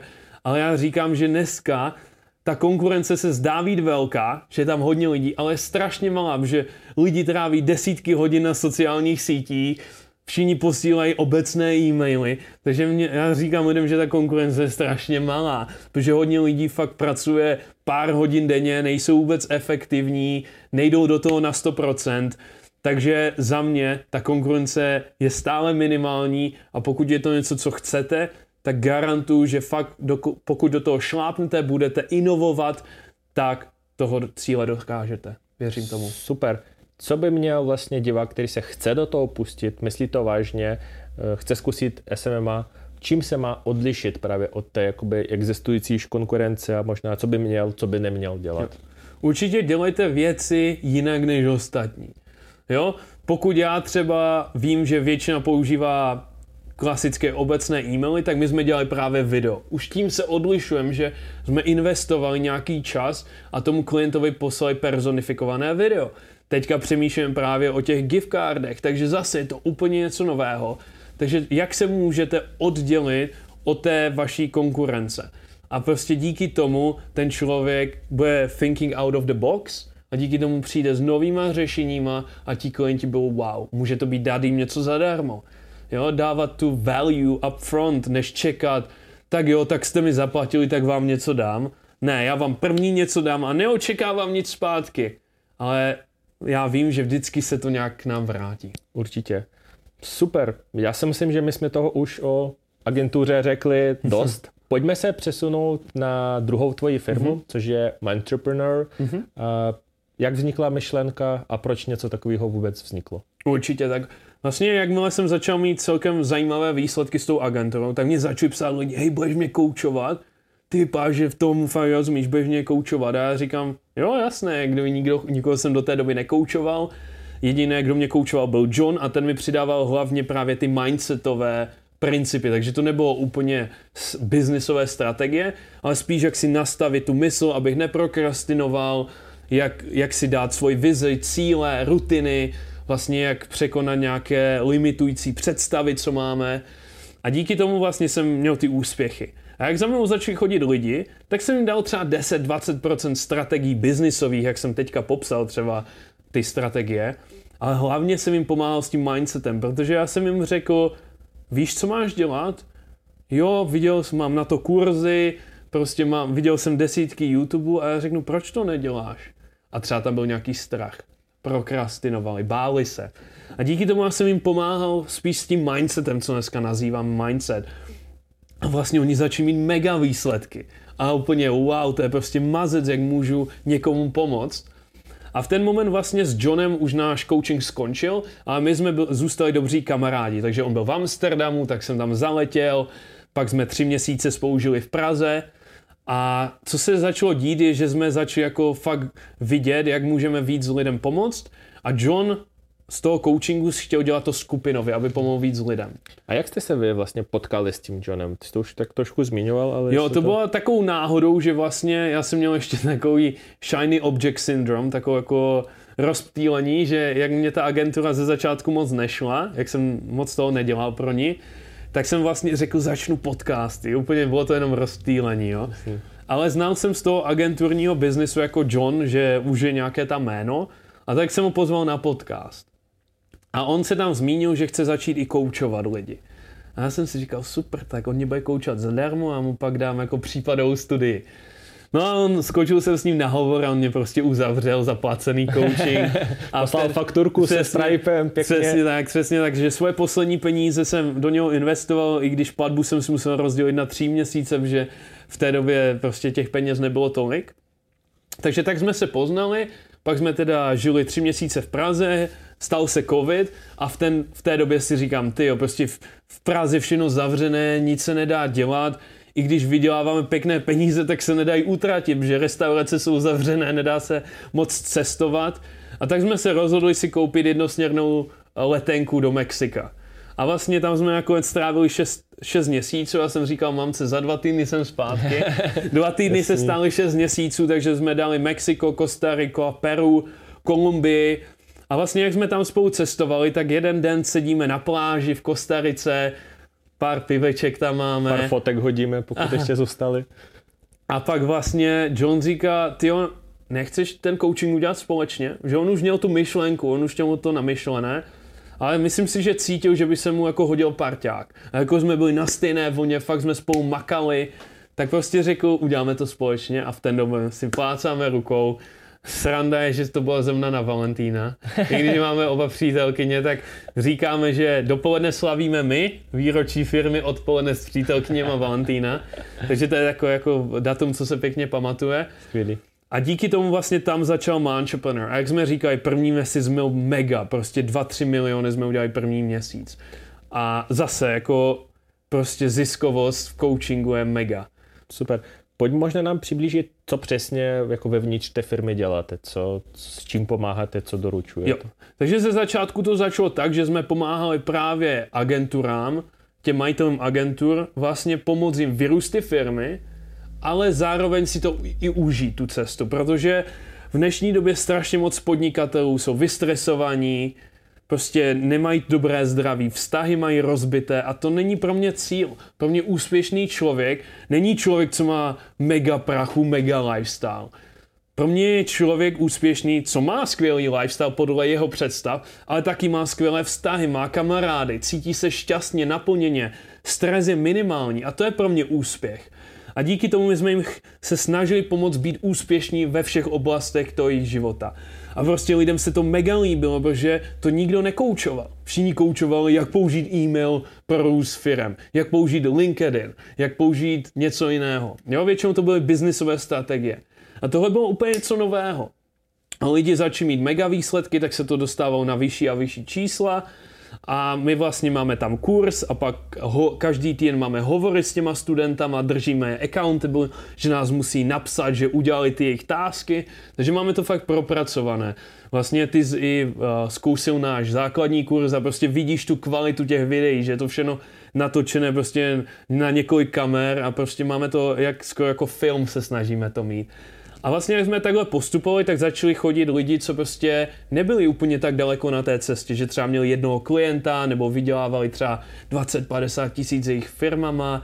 A tak jsme vlastně udělali nižší kurz, aby jsme jim dali zase jiné principy, protože to, co učíme na začátku, je úplně jiné, než člověk, co už vydělává peníze a má už úspěšnou firmu. A pak vlastně jsme založili i třetí kurz, který stojí jenom 7 dolarů, takže úplně směšné a snažili jsme to nabombit se hodnotou, aby fakt lidi viděli vlastně, co učíme a jak moc to může lidem pomoct. Takže to jsme se udělali, než dělat nějaký fucking pětistránkový e-book, prostě, co ti napíše chat GPT, tak jsme se rozhodli vlastně udělat mega kurz a prodat to jenom za 7 dolarů a zatím ohlas je mega. Naprosto super. Já jsem teď ho procházel a úplně jako ta hodnota tam opravdu je a je vidět ta kvalita, kterou kluci do toho vložili. My se o tom, jak si poskládat takový ten kurz úplně jako dopodrobna, krok za krokem, co jste přesně udělali, jak jste to mysleli, tak proberem na části pro Hero Hero. Mm-hmm. A pojďme ale teď ještě trošku přiblížit divákům, odkud ale ty si získal ty znalosti, vlastně, které v tom kurzu sdílíš. Jestli mm-hmm. to bylo vlastně právě, že jsi taky platil spoustu coachingů, pokud ano, tak možná kolik si jako do sebe investoval, nebo z čeho jsi vlastně, protože tobě je teď 25, že jo? Mm-hmm jako jsi poměrně jako hodně mladý na, na ty znalosti, které v tom kurzu jako prozrazuješ, seš až moc jako moudrý. Tak jak, jak, jak jsi to dostal? Jako z čeho to jako vyplývá všechno? Jo, hodně lidí mi říká, že by měl být 40-50. Minimálně, tak, tak na, na, ty znalosti. Ale jako je to právě obdivuhodný, že i prostě i takhle jako mladý člověk může to mít v té hlavě tak srovnáno, tak pojď nám jako odkud se to vzalo. Určitě, tak zaprvé je věřím, že č, vlastně úspěch nechává stopy za sebou. A díky tomu, když já jsem investoval do Johna, který už tu cestu prošlapal, tak mě tu cestu ulehčil. Dal mi ty zkratky, řekl, čemu se vyhnout. Jakmile jsem dokázal toto, tak jsem začal investovat do jiných koučů, co byli dál, nebo dokázali to, co jsem chtěl dokázat. Takže dneska jsou to jako, já vždycky to jako musím schovat před rodiči víceméně, ale dneska jsou to řády milionů, co jsem investoval do sebe. Že hodně lidí investuje do akcí, což je super a a dostanete třeba 10%, 20% ročně a vím, že se to násobí, ale já jsem třeba do sebe investoval milion a ten samý rok jsem díky tomu vydělal 5 milionů. Takže vlastně já investuju strašně moc do sebe, protože cítím, že stále je tam neskutečná návratnost. Takže jsem se nechal certifikovat s jedním z největších koučů na světě, Tony Robinsem, který je jeden z mých velkých učitelů. Pak jsem se ještě dvakrát certifikoval zase na, na jiné vlastně kurzy, takže jsem se jako strašně procházel eh, certifikacema, ale pak, co se začalo dít, je strašně moc lidí se učí trošku tam, trošku tam, trošku tam a ví toho hodně, ale je to strašně povrchové. Ale já věřím na něco, co nazývám mastery. Jakože jsi v něčem tak mega dobrý. A díky tomu já jsem si zvolil jisté témata a fakt jsem šel tak do hloubky, prostě každý den, x hodin. A pak hlavně to, že poslední dva roky já kouču 3 až 5 hodin denně. Takže vem si, kolik stovek hodin už jsem nakoučoval. A já všechny ty hovory si zapisuju, nějaké poznámky, takže já vlastně jsem to nenaučil se tolik z knížek nebo z kurzu. Ale pak už to bylo tím, že jsem šel fakt na to hřiště a hrál tu hru a díky tomu jsem se toho mega naučil. A zároveň taky strašně hodně času eh, trávím jako přemýšlením, ať už je to v meditaci nebo s tabulí, a fakt přemýšlím, ty tady tenhle borec bojuje s tímhle, co bych mohl aplikovat, jak to, že to tak je. A pak hodně těch jako principů, co s lidma sdílím, mi řeknou, ty já jsem četl stejné knížky, jak ty a to jsem tam nikdy načetl. Já řeknu, že to není z té knížky, protože jsem, je to něco, co už jsem si sám vytvořil a teď to aplikuju na ten coaching. Super. Mm, stovky hodin coachingu, to je úplně šílení za, prostě za tak krátkou dobu, co to děláš. Mm, kolik vlastně jako prostě tak trošku vedle odbočka, ale kolik to jako hodina tvého času? V podstatě ten, ten coaching trvá hodinu, předpokládám, nebo jestli to varuje, kolik si vlastně teď momentálně účtuješ za, za takový ten coaching? Mm-hmm. Tak pro mě teď hlavní jako ten, to soustředění je právě ta masa lidí, protože tam oni získají hodinu se mnou, kde se mě můžou zeptat cokoliv, ale jakože tam dalších třeba 30 lidí, tak vlastně ta hodinovka se jako takhle rozdělí mm-hmm. víceméně. Takže lidi mají ke mně přístup takhle ve skupině za mnohem méně peněz. A já vlastně koučuju maximálně pět měsíčně lidí jako jeden na jednoho, což jsou většinou a velcí podnikatele, ať už z Čech, tak ze světa, a ta spolupráce může vypadat různorodě, s některýma mě navštíví každý měsíc na tři hodiny doma, někoho kouču firmy různé, třeba Petra Handlíře, jeho firmu jsem teďka koučoval celý pátek, takže 10-12 hodin. Za někým třeba jsem letěl do Duba jeho koučovat, takže jako jsou to různé. A většinou teď ta hodinovka je zhruba 15-20 tisíc za hodinu. Záleží, jestli musím ještě cestovat a záleží, Jasně. jestli mám na to prostor. Takže čím víc jsem jako v té poptávce, tak díky tomu vlastně ta hodinovka musí jít výš, protože už vlastně nemám na to prostor na některé lidi. Já jsem to spíše se ptal právě k tomu, že i přesto, že to možná takhle jako ze strany vypadá jako opravdu hodně peněz, tak právě ty klienti to platí, protože vidí, že jim se to jako mnohonásobně prostě vrací, že protože kdyby to neplatili, tak asi by v tom nebyl jako ta, ta, value. Takže Přesně tak, to, někteří, jako... někteří mě platí už 9 měsíců prostě, takže kdyby tam nebyla ta hodnota, tak to tak, nedělají. Tak a prostě strašně moc lidí se upíná na tu cenovku, ale říkám, že nedívejte se na cenovku, dívejte se, jaká to má hodnotu. Že dneska v obchodě vždycky vidíš cenovku, ale nevidíš tu reálnou hodnotu. Dám příklad. Koupíš si PlayStation. Stojí, fakt nevím, 15 tisíc plácnu. Ale jaká je ta reálná hodnota, pokud tam strávíš 4 hodiny každý den a za ty 4 hodiny jsi mohl vybudovat milionovou firmu? Pak ta hodnota je minus milion. Jo, naopak si koupíš kurz, který stojí 10 tisíc korun, takže cenovka je 10 tisíc, ale co když ty ten kurz vydělá milion, tak hodnota je milion. Takže vlastně hodně lidí se dívá na cenovku, ale nedívá se už na tu hodnotu. hodnotu. Hmm. Pokud tomu podnikateli vydělám navíc milion a on mi zaplatil 50 tisíc, tak co to je, že? To je strašně malá investice. Nebo naopak, co když je vystresovaný a je na vyhoření a já vám pomůžu se uklidnit a nevyhoří. Jaká je hodnota? To můžou být pro někoho miliony, že nevyhoří a nebude ve stresu. Takže vlastně říkám lidem, dívejte se na nějakou hodnotu. To samé je prostě Gucci, Louis Vuitton, trička. Prostě pro mě ta hodnota je nulová, protože nevidím tam hodnotu mít obrovský branding na sobě.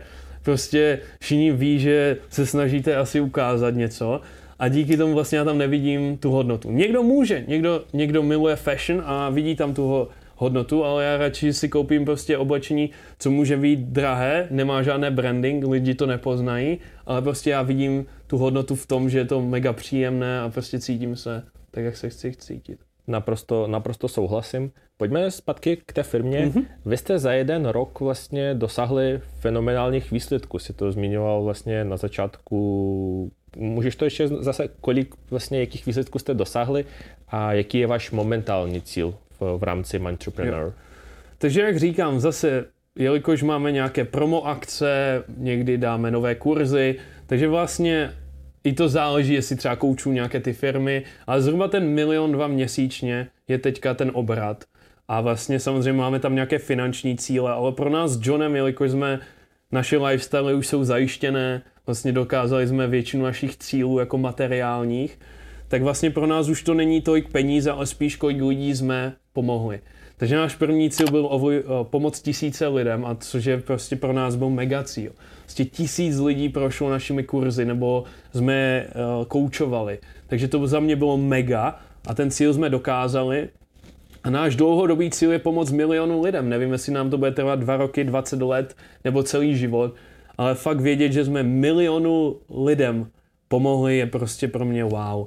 Že když člověk třeba půjde na náš web, tak tam uvidí 100 videí od lidí, kde nás chválí, kde na, říkají, jak jsme jim změnili život a to je proč to děláme. Prostě když pak za mnou lidi přijdou a říknou, tady jsem byl v depresi, nespokojený, nevydělával jsem a teďka žiju tenhle life, jsem mega happy, tak to úplně mě zahřeje u srdíčka. Super, takže teď už to není milion peněz, ale milion lidí. Přesně tak. Paráda, super, mně se moc takový ten cíl líbí.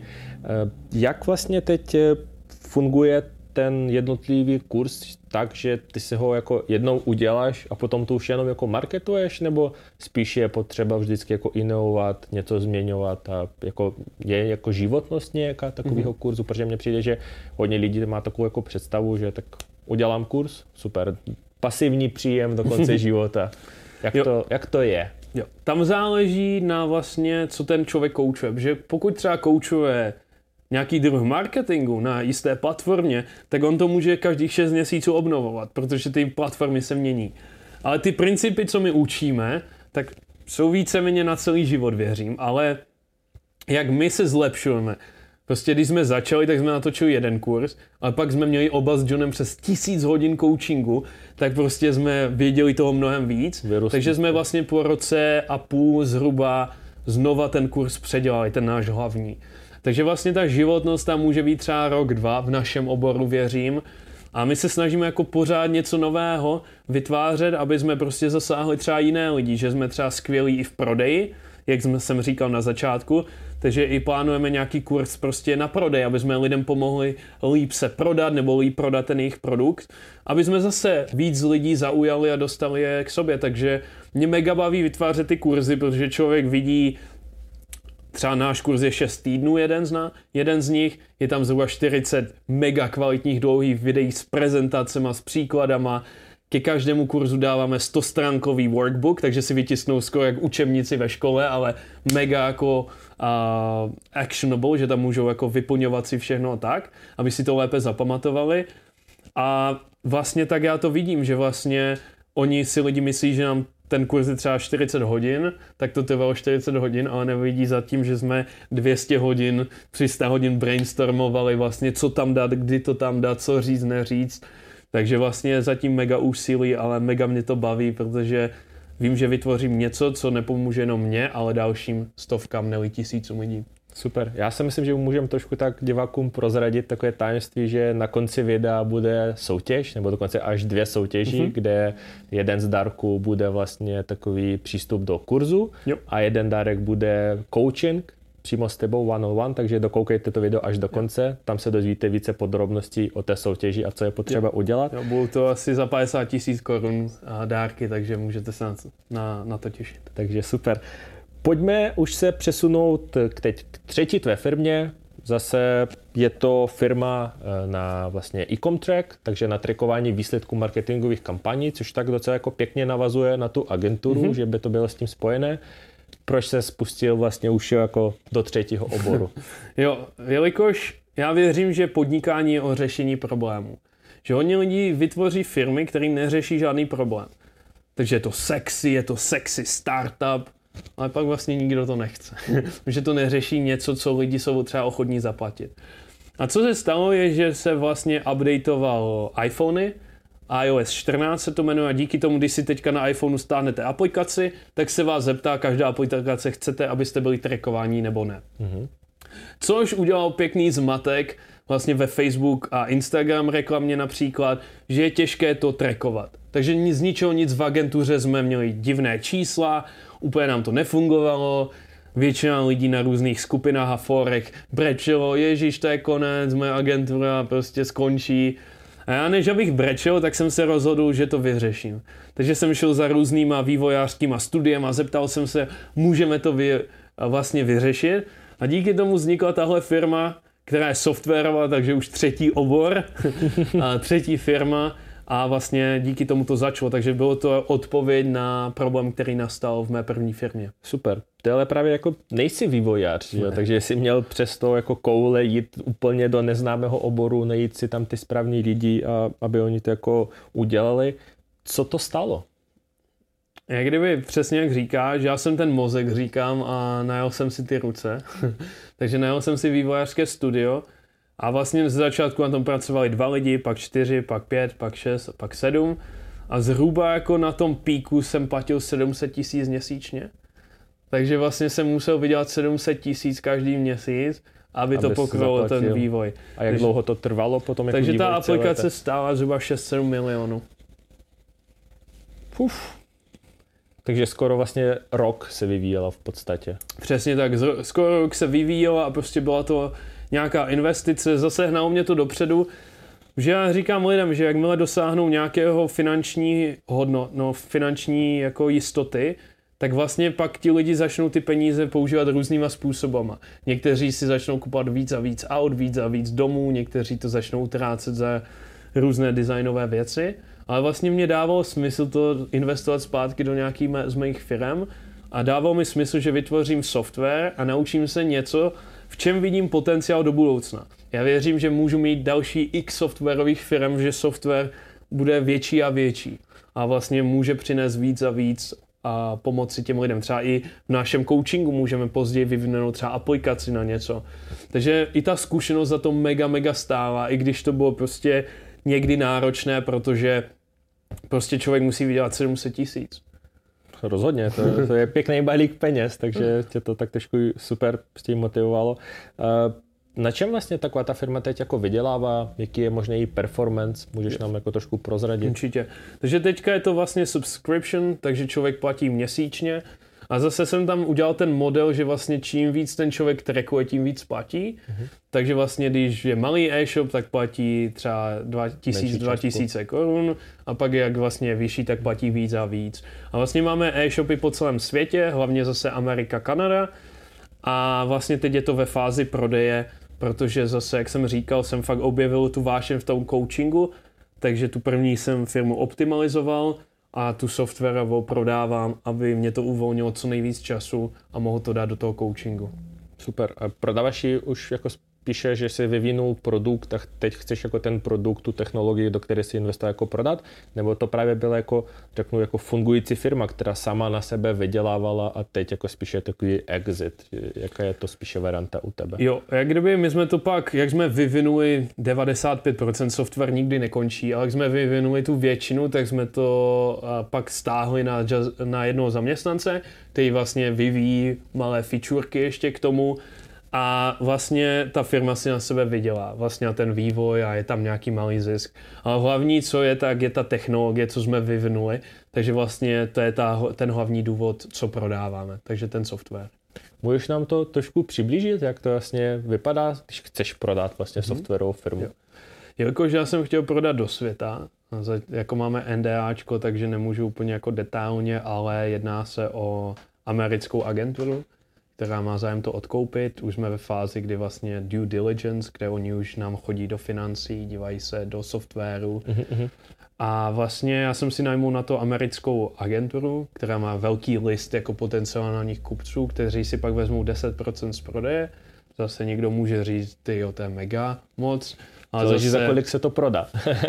za mě hlavně bylo jako, že mi to ulehčí strašně moc práce, protože jednak mi našli kupce, jednak mi pomáhají vlastně na co si dát pozor, co je důležité. By to klaplo. Přesně tak, takže vlastně zase já, když můžu zaplatit experta, tak to udělám. Než se učit prostě jak dělat video, tak si zaplatím někoho, kdo už to umí. Než se učit, jak prodat firmu, tak si to urychlím tím, že někoho zaplatím. Takže vlastně teď je to ve fázi té due diligence, což je jedna z těch posledních fází a když všechno klapne, tak v následujících měsících by mělo dojít k prodeji. Super, tak my budeme držet palce a kolik si myslíš, že, nebo kolik je podle tebe hodnota takové té firmy? Měl jsi už třeba jako nějaký jako nabídky na stole, protože ty jsi do toho investoval přes 6-7 milionů mm-hmm. plus vlastně čas, že jo, takže jak, kolik vlastně na takovém tom exitu se jako dá vydělat jo. potenciálně. Já si myslím, že záleží, jaká je to firma, ale pro mě bylo hlavní, že jsou ty zkušenosti. Takže i kdyby jsem mi to vrátil jenom těch 6 7, tak budu šťastný. Ale ty nabídky, měl jsem tři, jsou zhruba přes 10 milionů, takže jsou přes 10 milionů plus já bych si tam rád nechal pár procent. Takže ty nabídky jo. byly přes 10 milionů plus třeba 5%, které si nechám a kdyby oni exitli za ještě pár let, tak to je ještě, chytře, to je chytře. Takže vlastně bych tam byl jako takový neviditelný společník, takže takové jsou zatím nabídky. Super, parada. No a pojďme to teda už trošku zhrnout. My prostě veškeré tři firmy prostě vůbec jako bez kanceláří, bez ničeho, všechno takhle jako virtuálně online. Plánuješ vůbec jako do budoucna jako udělat nějaký jako kancelářik nebo prostě další firmy budou virtuálně a tak? Zatím těžko říct, ale plánuju to virtuálně, protože já sám jsem nastavený tak, že, což se budeme bavit později asi, takže vlastně já do 12 neberu telefony, neodpovídám lidem, protože se fakt soustředím na ty věci, co posouvají co nejvíc ty biznesy dopředu. Takže já kdybych prostě měl kolem sebe dalších 8 lidí, co tam za mnou zaběhnou, hej, nevíš, jak udělat tohle, tak prostě úplně nevím, jestli bych vyprodukoval tolik, co teď produkuju za tak krátký čas. Takže tohle úplně mě jako neplánu mít nějaké kanceláře, ale co mě baví, co děláme hlavně v té coachingové firmě, něco, co nazývám jako takové powerhousey, že prostě třeba pronajmem vilu na týden, dva, sjedem se a fakt haslo, jo?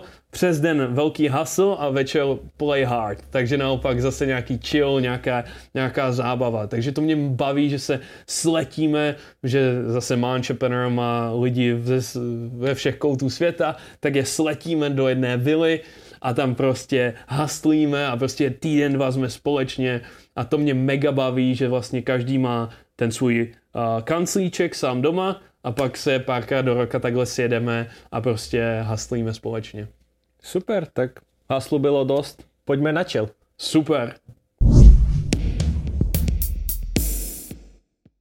Vašku, načil jsme nemohli nevyužít toho, že máme tedy saunu a je to zároveň vlastně asi vůbec první podcast v Česku, který hmm. budeme natáčet takhle v sauně, chill čast, maximálně vyčilovaní všechno.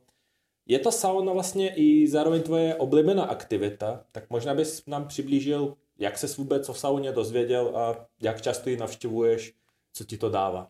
Jasné, pro mě je sauna forma nějakého odpočinku, že člověk si víceméně sebou nebere telefon, takže je většinou sám se sebou nebo s kamarády, takže je to takový kvalitní čas, buď s kamarády nebo sám se sebou.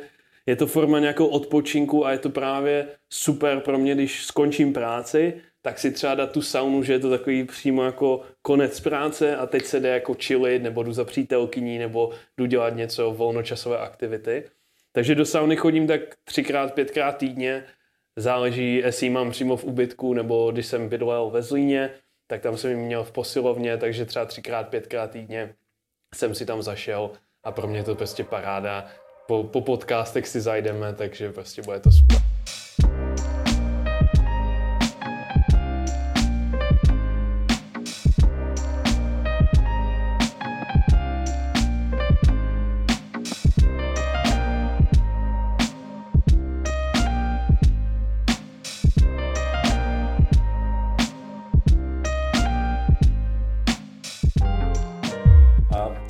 Vlastně děláš pro svoje tělo? Protože já jsem tak u tebe na Instagramu pochytil, že ty docela často třeba zkoušíš nějaký kreovanny nebo něco takového. Jo, jo, teď jsem nedávno dělal kryokomory, takže tam je to, je to opak sauny, tam je minus 120 a právě za tři minuty člověk mena, mega zregeneruje, protože já jak mám každý den mega výkon, že fakt mentální i fyzický, že většinu času i stojím při práci, když kouču, takže prostě potřebuji nějakou formu regenerace, takže pro mě je to ta terapie, sauna, mám doma i červené světlo, takže u toho sedím ráno 20 minut a jsou takové jako věci, co dělám pro své zdraví a pak mám ještě otužovací bazének. Takže v zimě má minus 7, takže jsem musel prolamovat led, že ho mám na balkóně a když je v létě, tak tam hážu svůj led a prostě zase je to nějaká forma nabídce, protože vím, že když moje tělo je zdravé, tak pak podávám mnohem lepší výkon i v práci. Parada, no to teď mně přijde, že se ty otužovací bazénky docela chytly, že jo. spousty jich je vlastně i na Instagramu, jak kluci tam hodí, i Joe, Joe Rogan taky vlastně v tom docela jede. Vy to děláte i na těch svých Mindtrepreneur tripech, vlastně retreatech, že jo? Přesně tak, takže my třikrát, čtyřikrát do roka vlastně sve, svezeme jedny z nejlepších studentů do nějakých vil takže teď jsme to nedávno měli v Chorvatsku, měli jsme krásné vily pronajaté a vlastně, co jsme zjistili, že tu, aby jsme tu komunitu tak jako spjali, tak je super udělat něco, co jako je nějaký diskomfort, něco, co je takového nekomfortního. A tak jsme vlastně vybrali si ledové, ledovou vodu, takže všichni tam jdeme na tři minuty a je to, je to mega. Je to mega. Vystoupení z komfortní zóny. Super. Přesně tak. Můžeš nám přiblížit, jak vlastně vypadá takový tvůj typický den, mm-hmm. čím začíná, v kolik začínáš, v kolik končíš? Jo, takže můj typický den začíná 5.30, takže 5.30 stávám, napiju se hned vody a jdu hned do meditace. Meditace pro mě 30 až 60 minut, takže fakt tomu dávám velkou hodnotu, protože se uklidním na ten den, úplně jinak přemýšlím, mám větší produktivitu, míň reaguju během toho dne a více soustředím. A vlastně jednám tak, jak bych chtěl, ne že reaguju ve stresu a tak. Takže ranní meditace, potom studená sprcha nebo ledový bazének, pak si dám rychlý stretching, takže 5-10 minut a začínám. Takže zhruba v 7 ráno začínám, nikdy nesnídám, takže do 12 vlastně jsem jenom na vodě a ani nepiju kafe. A vlastně od těch 7 do 12 nemám sebou ani svůj mobil, takže používám druhý telefon starý a tam mám jenom vlastně budík, meditace a písničky. A takže do 12 já neodpovídám na hovory, nejdu na e-maily, nejdu do Slacku, nejdu na žádné sociální sítě a těch pět hodin raních investuju do nějakých projektů, které posouvají ten business dopředu. A deep work session. Přesně tak, že vím, že strašně moc lidí má otevřený TikTok, e-mail, Slack, LinkedIn, odpovídají, skáčou z jedné věci na druhou a pak mi řeknou, že pracují 16 hodin, ale reálně to mohli stihnout za 4. Takže vlastně já do 12, 5 hodin mega focus a vím, že vlastně do oběda mám hotovo víceméně, že ty projekty se posunuly dopředu, pak odpoledne koučuju, takže, je, takže většinou kouču tak do 4 až 6 večer a pak mám třikrát týdně do posilovny si jdu zacvičit a pak většinou s přítelkyní na večeři a, a nebo s kamarády. Super, mega super. Máš nějaké vlastně rutiny během toho dne pro zvýšení té produktivity, kromě těch ranních, nebo třeba po té work session, jestli ještě něco třeba? Určitě. Sam, sam, taky hodně lidí ráno už se nespočítačem a za 4 hodiny vstanou. A je, kdyby to jejich soustředění takhle upadá, upadá, upadá, ty poslední hodiny jsou úplně k ničemu. Skoro nic nestihli. Ale já si po každých 45 minutách dám 10-minutovou pauzu, aby to soustředění se skoro jak kdyby doplnilo. Uh-huh. Takže já 45 minut dám si časovač, dám si sluchátka, dám si nějakou hudbu na soustředění a prostě jedu. Jeden úkol a prostě maximum jako té pozornosti. Po 45 minutách si dám pauzičku, protáhnu se, doplním vodu a tak dále a znova jedem. A vlastně tady ty pauzy mě mega pomůžou se jako refreshnout, že celý den mám mega energie. I teď je prostě, já nevím, 9-10 hodin večer, už jsme po večeři krásné a já prostě cítím, že můžu pořád jet, že ta energie tam je. Teprve začínáme, přesně tak. Mm-hmm. A co se týče té hudby, tam máš nějaké preference? Jsou to nějaké lo-fi bity nebo něco jo. prostě, co jako... Miluji vlastně Alpha Music, který ti pomáhá se dostat do toho flow, takže ať už je to na YouTube, na Spotify a pak je super Brain, Brain.fm, Brain kde jsou vlastně ty binaural beats, kde do každého ucha nám hraje jiná frekvence, proto je důležité mít sluchátka a díky tomu vlastně my se dostaneme mnohem víc do toho flow a zase, já říkám lidem, že efektivita zkracuje čas. Proč trávit v té práci 16 hodin, když to můžete zvládnout za 6? A já když jsem začal a vlastně tu firmu vybudoval do těch prvních čísel, ten čtvrt milionu, tak já jsem pracoval třeba 4 hodiny denně na tom biznise. A když se podívám lidem na jejich sociální sítě, tak oni stáví 4 hodiny na telefonu. A já jim říkám, že ten jejich sen, co mají v hlavě, je v tom telefonu. Kdyby vzali ty 4 hodiny, co tráví na TikToku, na Instagramu a dali to do jejich snu, do vybudování k něčemu, tak za pár měsíců už můžou mít něco, co je posunulo blíže k tomu cíli. Ale jakož lidi tráví na sociálních sítích úplně jako zbytečně, jenom se porovnávají k ostatním, je, pak se cítí špatně, že nejsou dost dopředu, jsou už moc staří, tam ten je dál než já, závidí a vlastně díky tomu si nevybudují ten život, co chtějí, protože vlastně používají ty sociální sítě každý den několik hodin. Máš nějakou praktickou radu, jak by se ty sociální sítě třeba daly omezit, jestli jako úplně smázat, nebo třeba nějaká apka, něco? Jo. Já bych ze začátku, pokud nepoužíváš socky jako ke svému, k dosažení svým cílů, tak zkus měsíc je vymazat.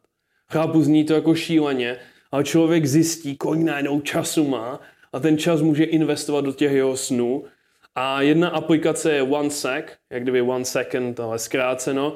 A to vlastně ti dá nějakou pauzu, když to otevřeš, tak nejdeš hned na Instagram, ale musíš třeba 20 sekund počkat. A je to taky mega, že čo, člověk si to zvědomí, že vlastně chci tam jít, No vlastně ani ne a vlastně ani tam nejde. Protože strašně moc lidí třeba jdeme na večeři, ty jdeš na záchod a z ničeho nic ten druhý i hned vezme telefon a začne odpovídat. A úplně zase zbytečně člověk nic nevyřeší, jenom se rozptýlí. A je to fakt hnusné vidět, když jdu na večeři, třeba s přítelkyní, tam jsou dalších pět párů a prostě oba dva na mobile. Ona píše nějakému klubovi, on píše nějaké holce a vůbec to nechápu, takže co mě na téhle jako době trošku bych si přál, kdyby se změnilo, kdyby lidi začali víc jako trávit ten kvalitní čas společně, než aby to trávili na, na tom mobilu. Že mobil je úžasný nástroj k vybudování třeba biznesu, k vybudování komunitě, k vybudování nějakého, nějakého followingu, ale tak je to neskutečný nástroj, kterým zabíjíte sny. Že pokud člověk staví 4 hodiny na mobilu, tak tam je ten jeho sen. Já jsem za 4 hodiny vybudoval čtvrt milionu za měsíc business někdo vybudoval to, že zná... Profil co, na Instagram. Ano, že, že ví, že nějaká celebrita se vyspala tam s tím a že Jasně. tam ten si koupil nové auto. Je, super, souhlasím naprosto. Pojď se možná trošku vyjádřit ještě k, taky k meditaci, mm-hmm. protože to je poměrně velké téma, které ty mhm. zkoumáš a které v rámci vlastně Mindtrepreneur učíte. Jaké jsou typy možná meditace, nebo na co přesně to používáš, jestli pouze ranní nebo nějaký večerní, pojď trošku to možná Určitě, protože meditace pro mě má obrovský benefit. Už to dělám více než tři, tři roky a byly období, kdy jsem meditoval i tři hodiny denně. Že fakt jsem chtěl jít do hloubky, abych pak mohl lidem ukázat, co dělat a co nedělat. Že ten jako jak to říct, ten povrchový benefit meditace je, že člověk se probudí a ta mysl začne jet. Tohle musíš udělat, tohle jsi neudělal včera, zapomněl si tohle. A skrz tu meditaci člověk uklidní ten hlas a díky tomu během toho dne se lépe soustředí, má víc energie, právě když někdo něco řekne, tak on hned nereaguje a pak toho lituje, ale skoro má jako takový čas odpovědět tím způsobem, jakým chce. Takže to je takový jako první benefit, že člověk se uklidní, není to ve stresu během dne, je klidnější. A pak já to spojuju s vizualizací. Takže každý student v našem vlastně coachingu medituje. A já doporučuji minimálně 15 minut ráno a 5 minut před spaním.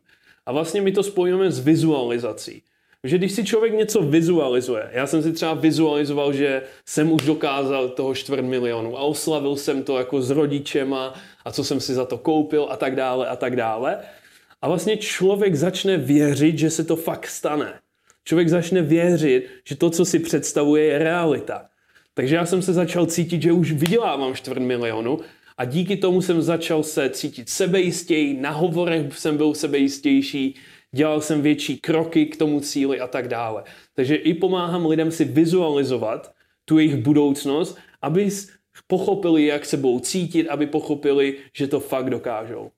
Super, skvěle. Musí být vlastně vždycky za tou meditací právě nějaký cíl, který si stanoví, že já teď, teď jdu meditovat, protože chci něco nebo... Vůbec nemusí. Meditace čistě může být o tom, že člověk jenom následuje svůj nádech a výdech. Může to být takhle jednoduché. A fakt člověk, když to udělá 10 minut denně, ze začátku to bude šílené, že ta hlava prostě jede, ale každým týdnem on se zlepší a zlepší, až ta hlava už nebude vůbec mluvit a člověk bude mnohem více soustředit a díky tomu stihne zase za pár hodin mnohem víc, než dřív mu trvalo několik dní. Super.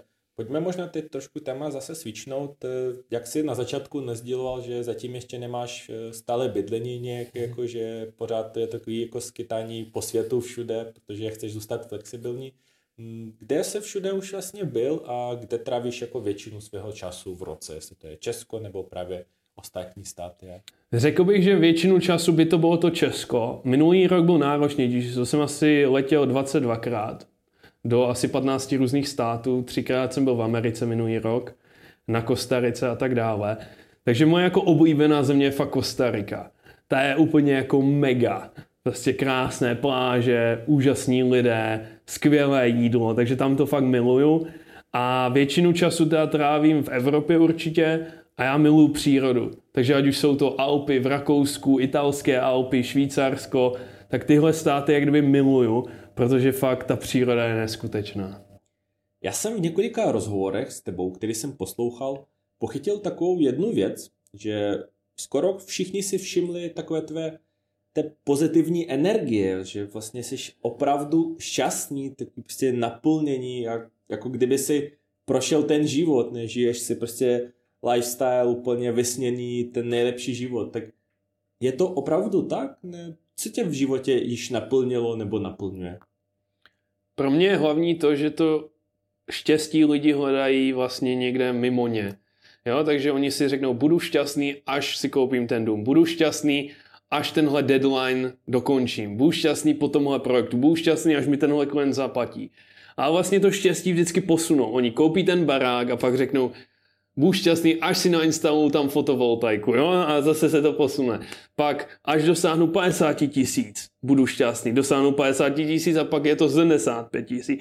A to štěstí se pořád a pořád posouvá. A říkám lidem, že nejdůležitější, že to štěstí jde zevnitř. To nikdy nepoje z nějakého auta. Ty si koupíš auto, si nadšený den, týden, měsíc, dva a pak už je to jak kdyby normální auto, že už ti to nedává nějakou radost. Ale pokud najdeš to štěstí v sobě, že to, co děláš každý den, si užíváš na maximum a dává ti to smysl, tak vlastně to štěstí bude chodit takhle zevnitř a to auto, ten dům, ty peníze budou jenom takový bonus, taková třešnička na dortu. A to říkám lidem, protože lidi mi řeknou, jo, jasně, že jsi šťastný, protože teď máš tohle a tohle, ale tolik za mnou přichází podnikatelů, co mají všechno. Mají slávu, peníze, nějaký úspěch, ale vlastně přijdou za mnou, že jsou nenaplnění, nešťastní, že nic nebaví. Takže já vím, že to není o těch penězích, co dneska sociální sítě nám pořád spou. až budeš mít prachy, budeš šťastný, až budeš mít tohle auto, budeš šťastný. Ale tak to nikdy není. Pokud člověk není šťastný zevnitř, tak ty věci zvenku budou jenom dočasné. Za týden, za dva půjdou zase zpátky. Super. Já si myslím, že ty si už to tak šťastně zodpověděl, ale mám tady jako i další navazující otázku. Can money buy happiness? Můžou vlastně tedy peníze tě udělat šťastným? Nebo pokud už jsi už šťastný bez nich, tak ano. Protože pak už to bude jenom takový ten bonus právě. Že jsi šťastný a to auto je jenom takový bonus ještě navíc. Mm. Ale pokud jsi nešťastný a doufáš, že to auto tě udělá šťastným, tak hodně štěstí, protože za týden, dva budeš zase tam, kde jsi teďka. Takže člověk se musí naučit to štěstí generovat vlastně v sobě. A co mě nejvíc funguje, jsou právě ty meditace, a nebo právě také vlastně dělat to, co vás baví, nebo najít si na tom, co děláte, něco, co vás baví. Že vy můžete dělat věc, která vás nebaví, ale můžete si tam najít nějakou věc, díky kterému vás to bude bavit. Mě taky dřív nebylo účet, nebavilo účetnictví třeba, ale vždycky jsem si říkal, ty ale díky tomu, že dělám účetnictví, tak to znamená, že mám nějaké zisky, protože kdybych neměl zisky, tak to nemusím dělat. Takže vlastně jsem si našel vždycky tam něco pozitivního a díky tomu já si prostě užívám tu cestu. Že se neženu za tím výsledkem, že si užívám ten proces. Krásný příklad je, ty teďka pojedeš do Švýcarska, říkal, tam je prostě jsou krásné cesty, krásné výhledy. A vím si, že celou dobu bys řídil, nemůžu se dočkat, až budu v Curychu, nemůžu se dočkat, až budu v Curychu. A vlastně nevidíš tu krásné hory. Naopak, ty můžeš vědět, že jedeš do toho Curychu a do, dostaneš se tam za pár hodin, ale tu celou cestu si můžeš užít. Kocháš se těma, těma krásnýma výhledama. To je to, co abych chtěl, aby ži, lidi si užívali. Aby oni byli klidně teď prostě na mizině brouk a dali si cíl nějaký finanční, ale užili si tu cestu za tím finančním cílem, že jednoho dne budete vzpomínat na ty staré dobré časy. Super, paráda. Pojďme tedy pobavit se možná trošku právě o tom bohatství, jak s ním vlastně nakladal, když už si dostal se do pozice, že jsi bohatý člověk, už máš vlastně našetřeno tak. Jak ty zacházíš se svým bohatstvím? Investuješ do něčeho, akce, krypto, vzdělávání do sebe? Jak to máš? Moje dvě největší investice jsou do mě a do svých firm, což znamená marketing, což můžou znamenat lepší systémy, procesy nebo i můj tým. To je vlastně dvě největší jako investice jsem já a můj tým, dá se říct. A to je to, co mi, jak už jsem zmínil, dává zatím největší smysl. Že já můžu vzít 100 tisíc, dát to do marketingu a vydělám plácnu půl milionu. Která akcie mi to udělá? Jasně. Zatím nejsem expert na akcie, ale nevím, která by mi to takhle udělala rychle. Experti, pište nám do komentářů, co to musí být za akce. Ano, takže vlastně nejsem ještě stále ve fázi, kde by dával, že by už nedávalo smysl investovat do mě nebo do mých firm. Takže hlavní investice jsem já a vlastně moje firmy a pak jsou to samozřejmě nějaké i akcie, ale to je minimum, prostě moc se tím nezabírám teďka. Super, rozumím. A co nějaké alternativy? Já jsem právě u tebe na Instagramu pochytil z Reelsek pár záběrů z obchodu Rolexky. Je to něco, co se právě chystají, nebo vnímáš Rolexky taky jako uchovatel hodnoty? Určitě. Určitě to beru jako nějaký i jak kdyby připomenutí, že je strašně lehké zapomenout, jak daleko už jsme ušli. I když jsme se bavili o tvé cestě, tak prostě je lehké zapomenout, kolik si toho už dokázal. A člověk prostě jde tím životem a pořád se žene za něčím a zapomene, jak daleko už ušel. A proto říkám lidem, že třeba pro mě ty hodinky znamenají prostě jako takové připomenutí, dívej, co jsi už dokázal. Takže vlastně na Rolexky teďka čekám, mám jedny objednané, vlastně jsou to Yachtmastery, myslím, že 30 tisíc euro stojí a beru to jako symbol nějaký pro mě, beru to o uchování hodnoty, který roste na hodnotě, protože je to něco, co se vyrábí v omezeném množství. A taky je to něco, co vydrží prostě desítky a desítky let, co klidně můžu v budoucnu dát synovi a, a vlastně on je může pak nosit. Takže tam mám Rolexky, pak teďka tam mám i AP, nevím úplně, jak se vyslovují, ale teď jsem na tom byl v Praze a tam mám jedny, myslím, že kolem milionu, které si budu vyzvedávat v následujících měsících.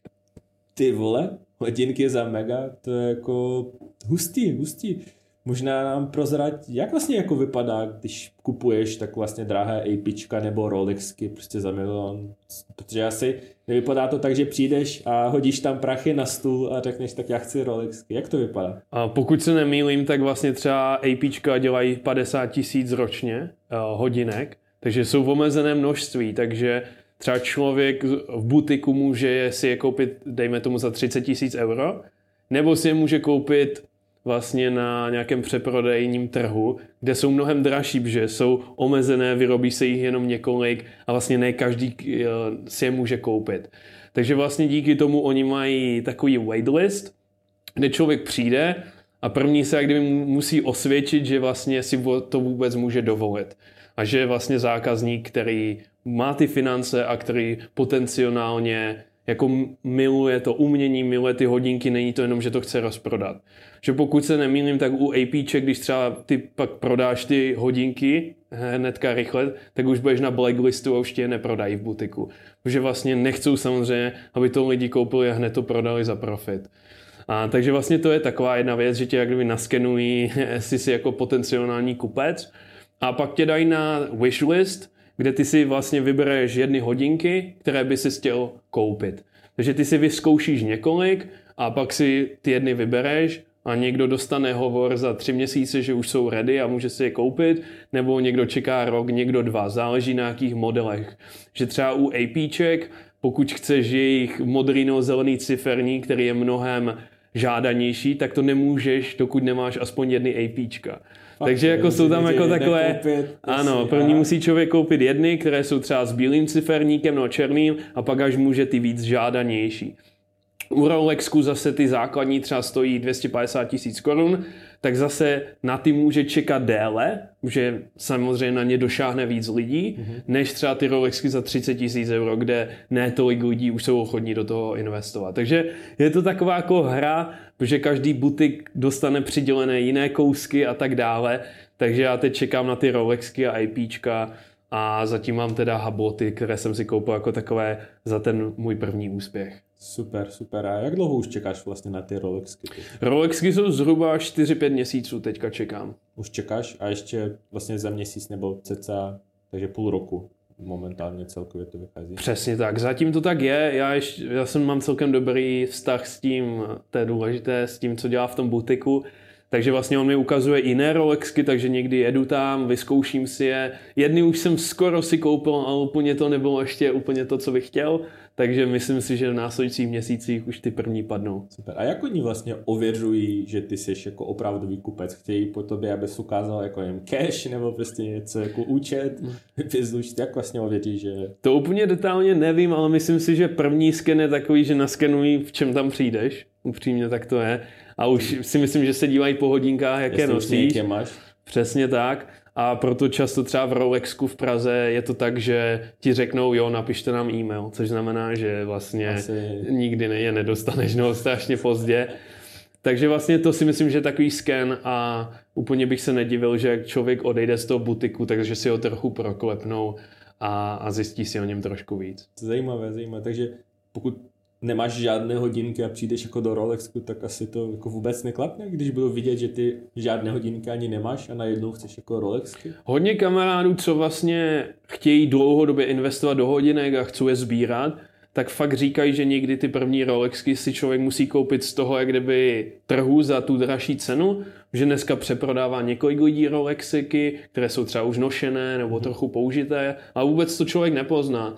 A samozřejmě ta cena může být klidně 20-30% vyšší, ale člověk vlastně si koupí nějaké a díky tomu už má Rolexky, díky tomu už je trošku jako a, ověřený a pak si může koupit třeba ty druhé, třetí, čtvrté, páté z butiku, protože mám několik kamarádů, co už mají několik a díky tomu ten butik je zná, takže kdykoliv přijdou nějaké další, tak už jim to dávají, protože už jsou ověření zákazníci.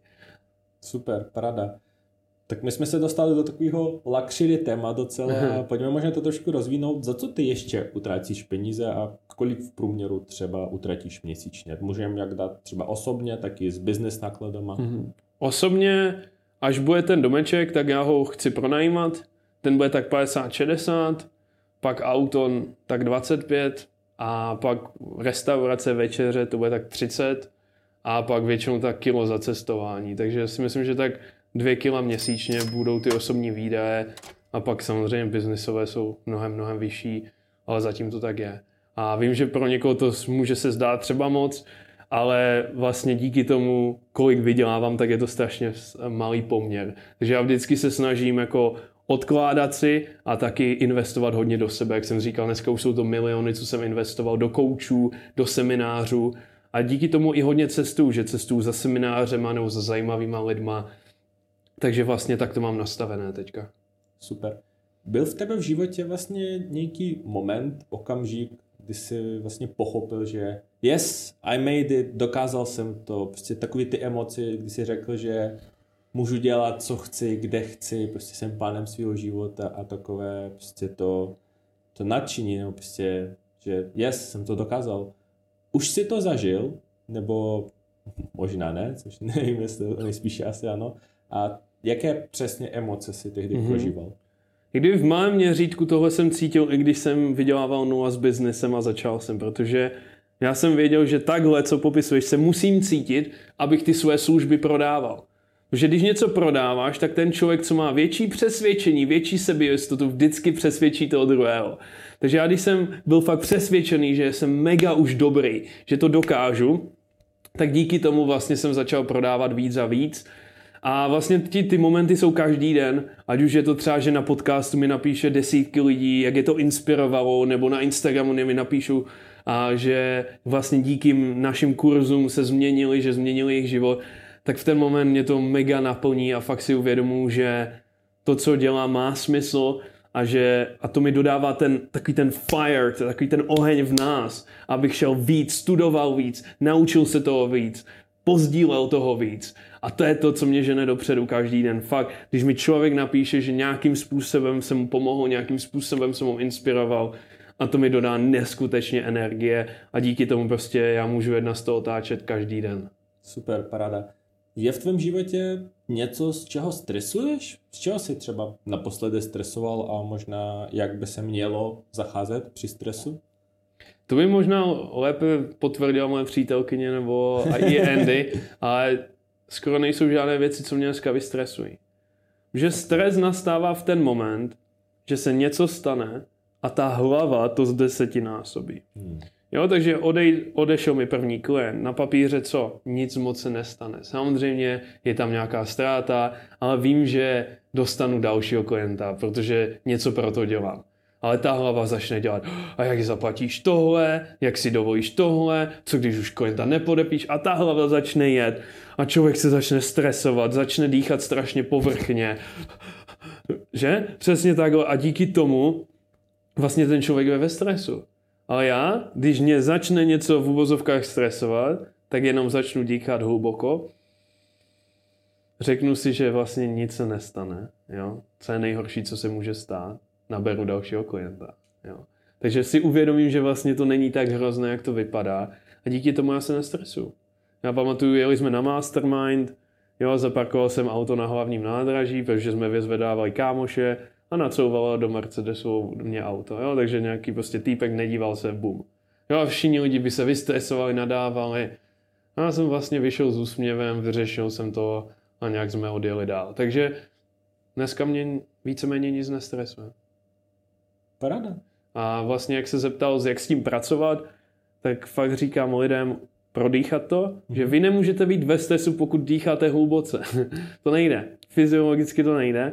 A za druhé si uvědomte, že to není prostě tak, jak se to zdá. OK, tak se vám nepovedl deal. OK, tak prostě něco se nepovedlo tak, jak jste chtěli. Ale stále máte třeba střechu nad hlavou, stále máte skvělou rodinu, stále máte nějaké vědomosti, které můžete použít dál. Takže vlastně není to nikdy tak hrozné, jak se zdá a díky tomu člověk ví, že to vždycky nějak zvládne a že stres to jenom zhorší. Že když jsi ve stresu, tak všechna tvá krev jde do rukou a nohou, abys utekl nebo se bránil. A to znamená, že ta krev jde od mozku pryč. Takže když nemáš uh, krev v mozku, tak nemůžeš dělat uh, jako rozumné rozhodnutí. Jasně. Proto já říkám lidem, že ve stresu nikdy nevymyslíte dobré řešení. Proto když se stane něco ve firmě, tak to nejlepší, co můžu udělat, je vzít si pauzu, uklidnit se, prodýchat to a pak jít zpátky a říct týmu, pojďme udělat tohle. Protože ve stresu jim nikdy nedám dobré řešení. Paradne. Jaký je tvůj momentální cíl v životě? Protože to vypadá, že ty si snad veškeré cíle dosáhnul, které možná prostě člověk má na, na checklistu, tak ty vypadá, že prostě si to už hodně škrtnul. Co tě vlastně momentálně pohání? Jaký je tvůj cíl a jestli je vůbec potřeba si vždycky dávat jakoby něk, nějaké cíle? Já věřím, že vždycky je super vědět, kam chceme jít. Zase, když otevřeme Google Maps, první věc, co musíme udělat, je zadat destinaci. Jinak nevíme, kam jdeme. Takže já věřím na cíle, ale ty cíle se měnily. Ze začátku to bylo samozřejmě finance, protože jsem jich neměl moc a chtěl jsem zajistit sám sebe a svoji rodinu. A jakmile se to povedlo, třeba jsem pomohl rodičům zrekonstruovat dům, pomohl jsem vlastně lidem v Africe postavit pro 400 lidí vodní systém, aby měli vodu v domácnostech. Takže vlastně jakmile jsem začal si naplňovat ty svoje cíle, tak jsem začal pomáhat ostatním a to mě naplňuje. A teď je fakt ten cíl se stát nejlepším koučem, abych komukoliv mohl kdykoliv pomoct, ať už to je během pěti minut, během jedné hodiny a fakt jim pomohl změnit ten život, protože mě strašně štve, kolik lidí chodí po ulici nešťastní z jejich života, i když jejich hor špatný den je někoho nejlepší den. Jo, že oni mají teplou vodu, mají všechno, mají nějakou práci, ale pořád si stěžují, pořád jsou nespokojení a to je něco, co bych chtěl změnit. Já bych chtěl pomoct lidem, je inspirovat, že každý den si můžou užít naplno a to je něco, co je takový můj cíl, takže pomoct lidem, ale zároveň jako maximalizovat to užití každého dne. Takže ať už to bylo dneska s váma, prostě mega jsem si to užil a takový je můj každý den. Určitě. Já si to taky mega s tebou užívám. A už se po trošku blížíme vlastně i k závěru. Mám takové otázky. Jaké největší poučení si na svoje cestě získal? Největší poučení bylo to, že pokud si něco změnit ohledně mého života, ať už je to něco v biznesu, něco ve zdraví, něco ve vztazích, něco ve financích, tak ta změna vždycky začíná ve mně. Strašně moc lidí, o, nebo strašně moc lidí si stěžuje na ekonomiku, strašně moc lidí si stěžuje, že rodiče jim něco nedali, strašně moc lidí si stěžuje, že v Česku nejsou dobré příležitosti, ať už je to cokoliv. Ale my nemůžeme si stěžovat na tyhle věci, protože ten život, který my teď žijeme, byl vytvořený kým? Námi. My jsme udělali jisté rozhodnutí, které nás dovedly k tomuhle momentu. Ať už dobré nebo špatné. A to znamená, že pokud chceme lepší život, lepší vztah, lepší nějakou fyzickou kondici, tak musíme změnit první sami sebe. A tohle bylo největší poučení, že to mi dalo tu sílu, že cokoliv chci změnit ohledně svého života, tak je to v mých rukách a já to můžu změnit. Naprostý souhlas. Je něco, čeho v životě lituješ, co se stalo? Nebo Určitě jsou tam věci, které bych teď udělal jinak, ale já říkám lidem, že život je cesta a mělo se to stát tak, jak se to stalo, takže víceméně ničeho nelituju a vím, že jak se to stalo, tak to mělo být. Jakou jednu hlavní myšlenku by si měl odnést každý divák nebo posluchač tohoto podcastu? Rozhodně bych vám doporučil, ať si fakt sednete a první si ujasníte, co v tom životě chcete dokázat. Co je ta vaše vize? Protože pokud nevíte, kam jdete, tak tam nemůžete dojít. A nedávejte si vizi, kterou jste viděli na TikToku no na Instagramu, že chcete auto jako tam ten člověk, dům jak ten člověk, chcete lítat jak tam ten člověk. Ne, opravdu si sedněte a řekněte si, co v tom životě chci dokázat. Protože strašně moc lidí utíká do virtuální reality, ale život je nejlepší hra. Ty v témhle hře nazývané život můžeš být kým chceš a můžeš dokázat, co chceš. Ale jen na tobě, co si vybereš, že je ten cíl. Takže první, ať si lidi sednou a napíšou si, co chtějí. Pak zeptejte se sami sebe, které jsou tři věci, které můžete udělat každý den, které vás posunou blíže k tomu cíli. Jak já jsem říkal s tou agenturou, sepsal jsem si tři věci a ty jsem dělal každý den. Takže to jsou tři věci, které vás dovedou blíže k tomu cíli. A pak každý den začněte na nich makat. Každý den si odpracujte ty tři věci a garantuju, že za měsíc, dva, tři budete úplně jinde než dneska. Takže přestaňte trávit čtyři hodiny na sociálních sítích, buďte tam třeba hodinku a investujte ty tři hodiny do vašeho snu, protože díky tomu dokážete to, co chcete a díky tomu budete žít ten život, který jste si vysnili. Paráda. Vašku, než ukončíme tento rozhovor, tak vím, že si přichystal pro diváky nějaké darky. Mm-hmm. Co to bude? Takže první bude kurz a do našeho programu, kde budete volat i se mnou každý týden, budete tam mít šestitýdenní videokurs a budete tam mít také komunitu dalších lidí, co chtějí více od života, který momentálně stojí 30 tisíc korun, takže to jeden z vás vyhraje a jeden z vás vyhraje hodinu se mnou, kde vám odpovím jakékoliv otázky, půjdu do hloubky, ať už budete se chtít zeptat na cokoliv a ta cenovka je zhruba 15-20 tisíc korun na tom hovoru, takže to druhý z vás dostane. Super, děkujeme za takové hodnotné darky, takže pro vás, pro diváky, pokud chcete vyhrát přístup k tomuto kurzu, tak stačí odebírat tento YouTube kanál Hustle Lenčil a naše s Vaškem Instagramy a napsat jeden komentář zde na YouTube.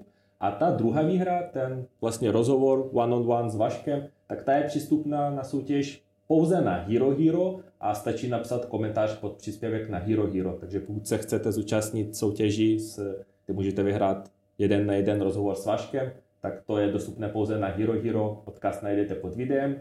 Vašku, za mě to bylo mega super, hodně jsem si to užil a myslím, že i každý divák, posluchač už je namotivovaný a ví přesně, co má dělat a kde má začít. Díky za ten rozhovor. Díky moc. Jak se ti podařilo vybudovat svůj vlastní kurz, kde jste vlastně za rok dosáhli na milion dolarů? Někteří studenti mi třeba zaplatili 400 tisíc. Že hodně lidí se to snaží nafouknout, protože platí mi tolik, tak to musím dělat velké, aby měli pocit, že je tam obrovská hodnota. V coachingu nikdy neexistuje 100% úspěšnost.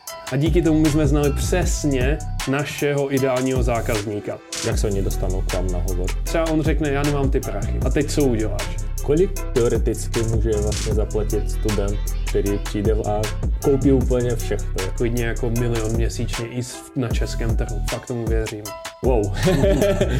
Až takhle jsem to ani jako nečekal, že to všechno tak rovnou vyhodíš.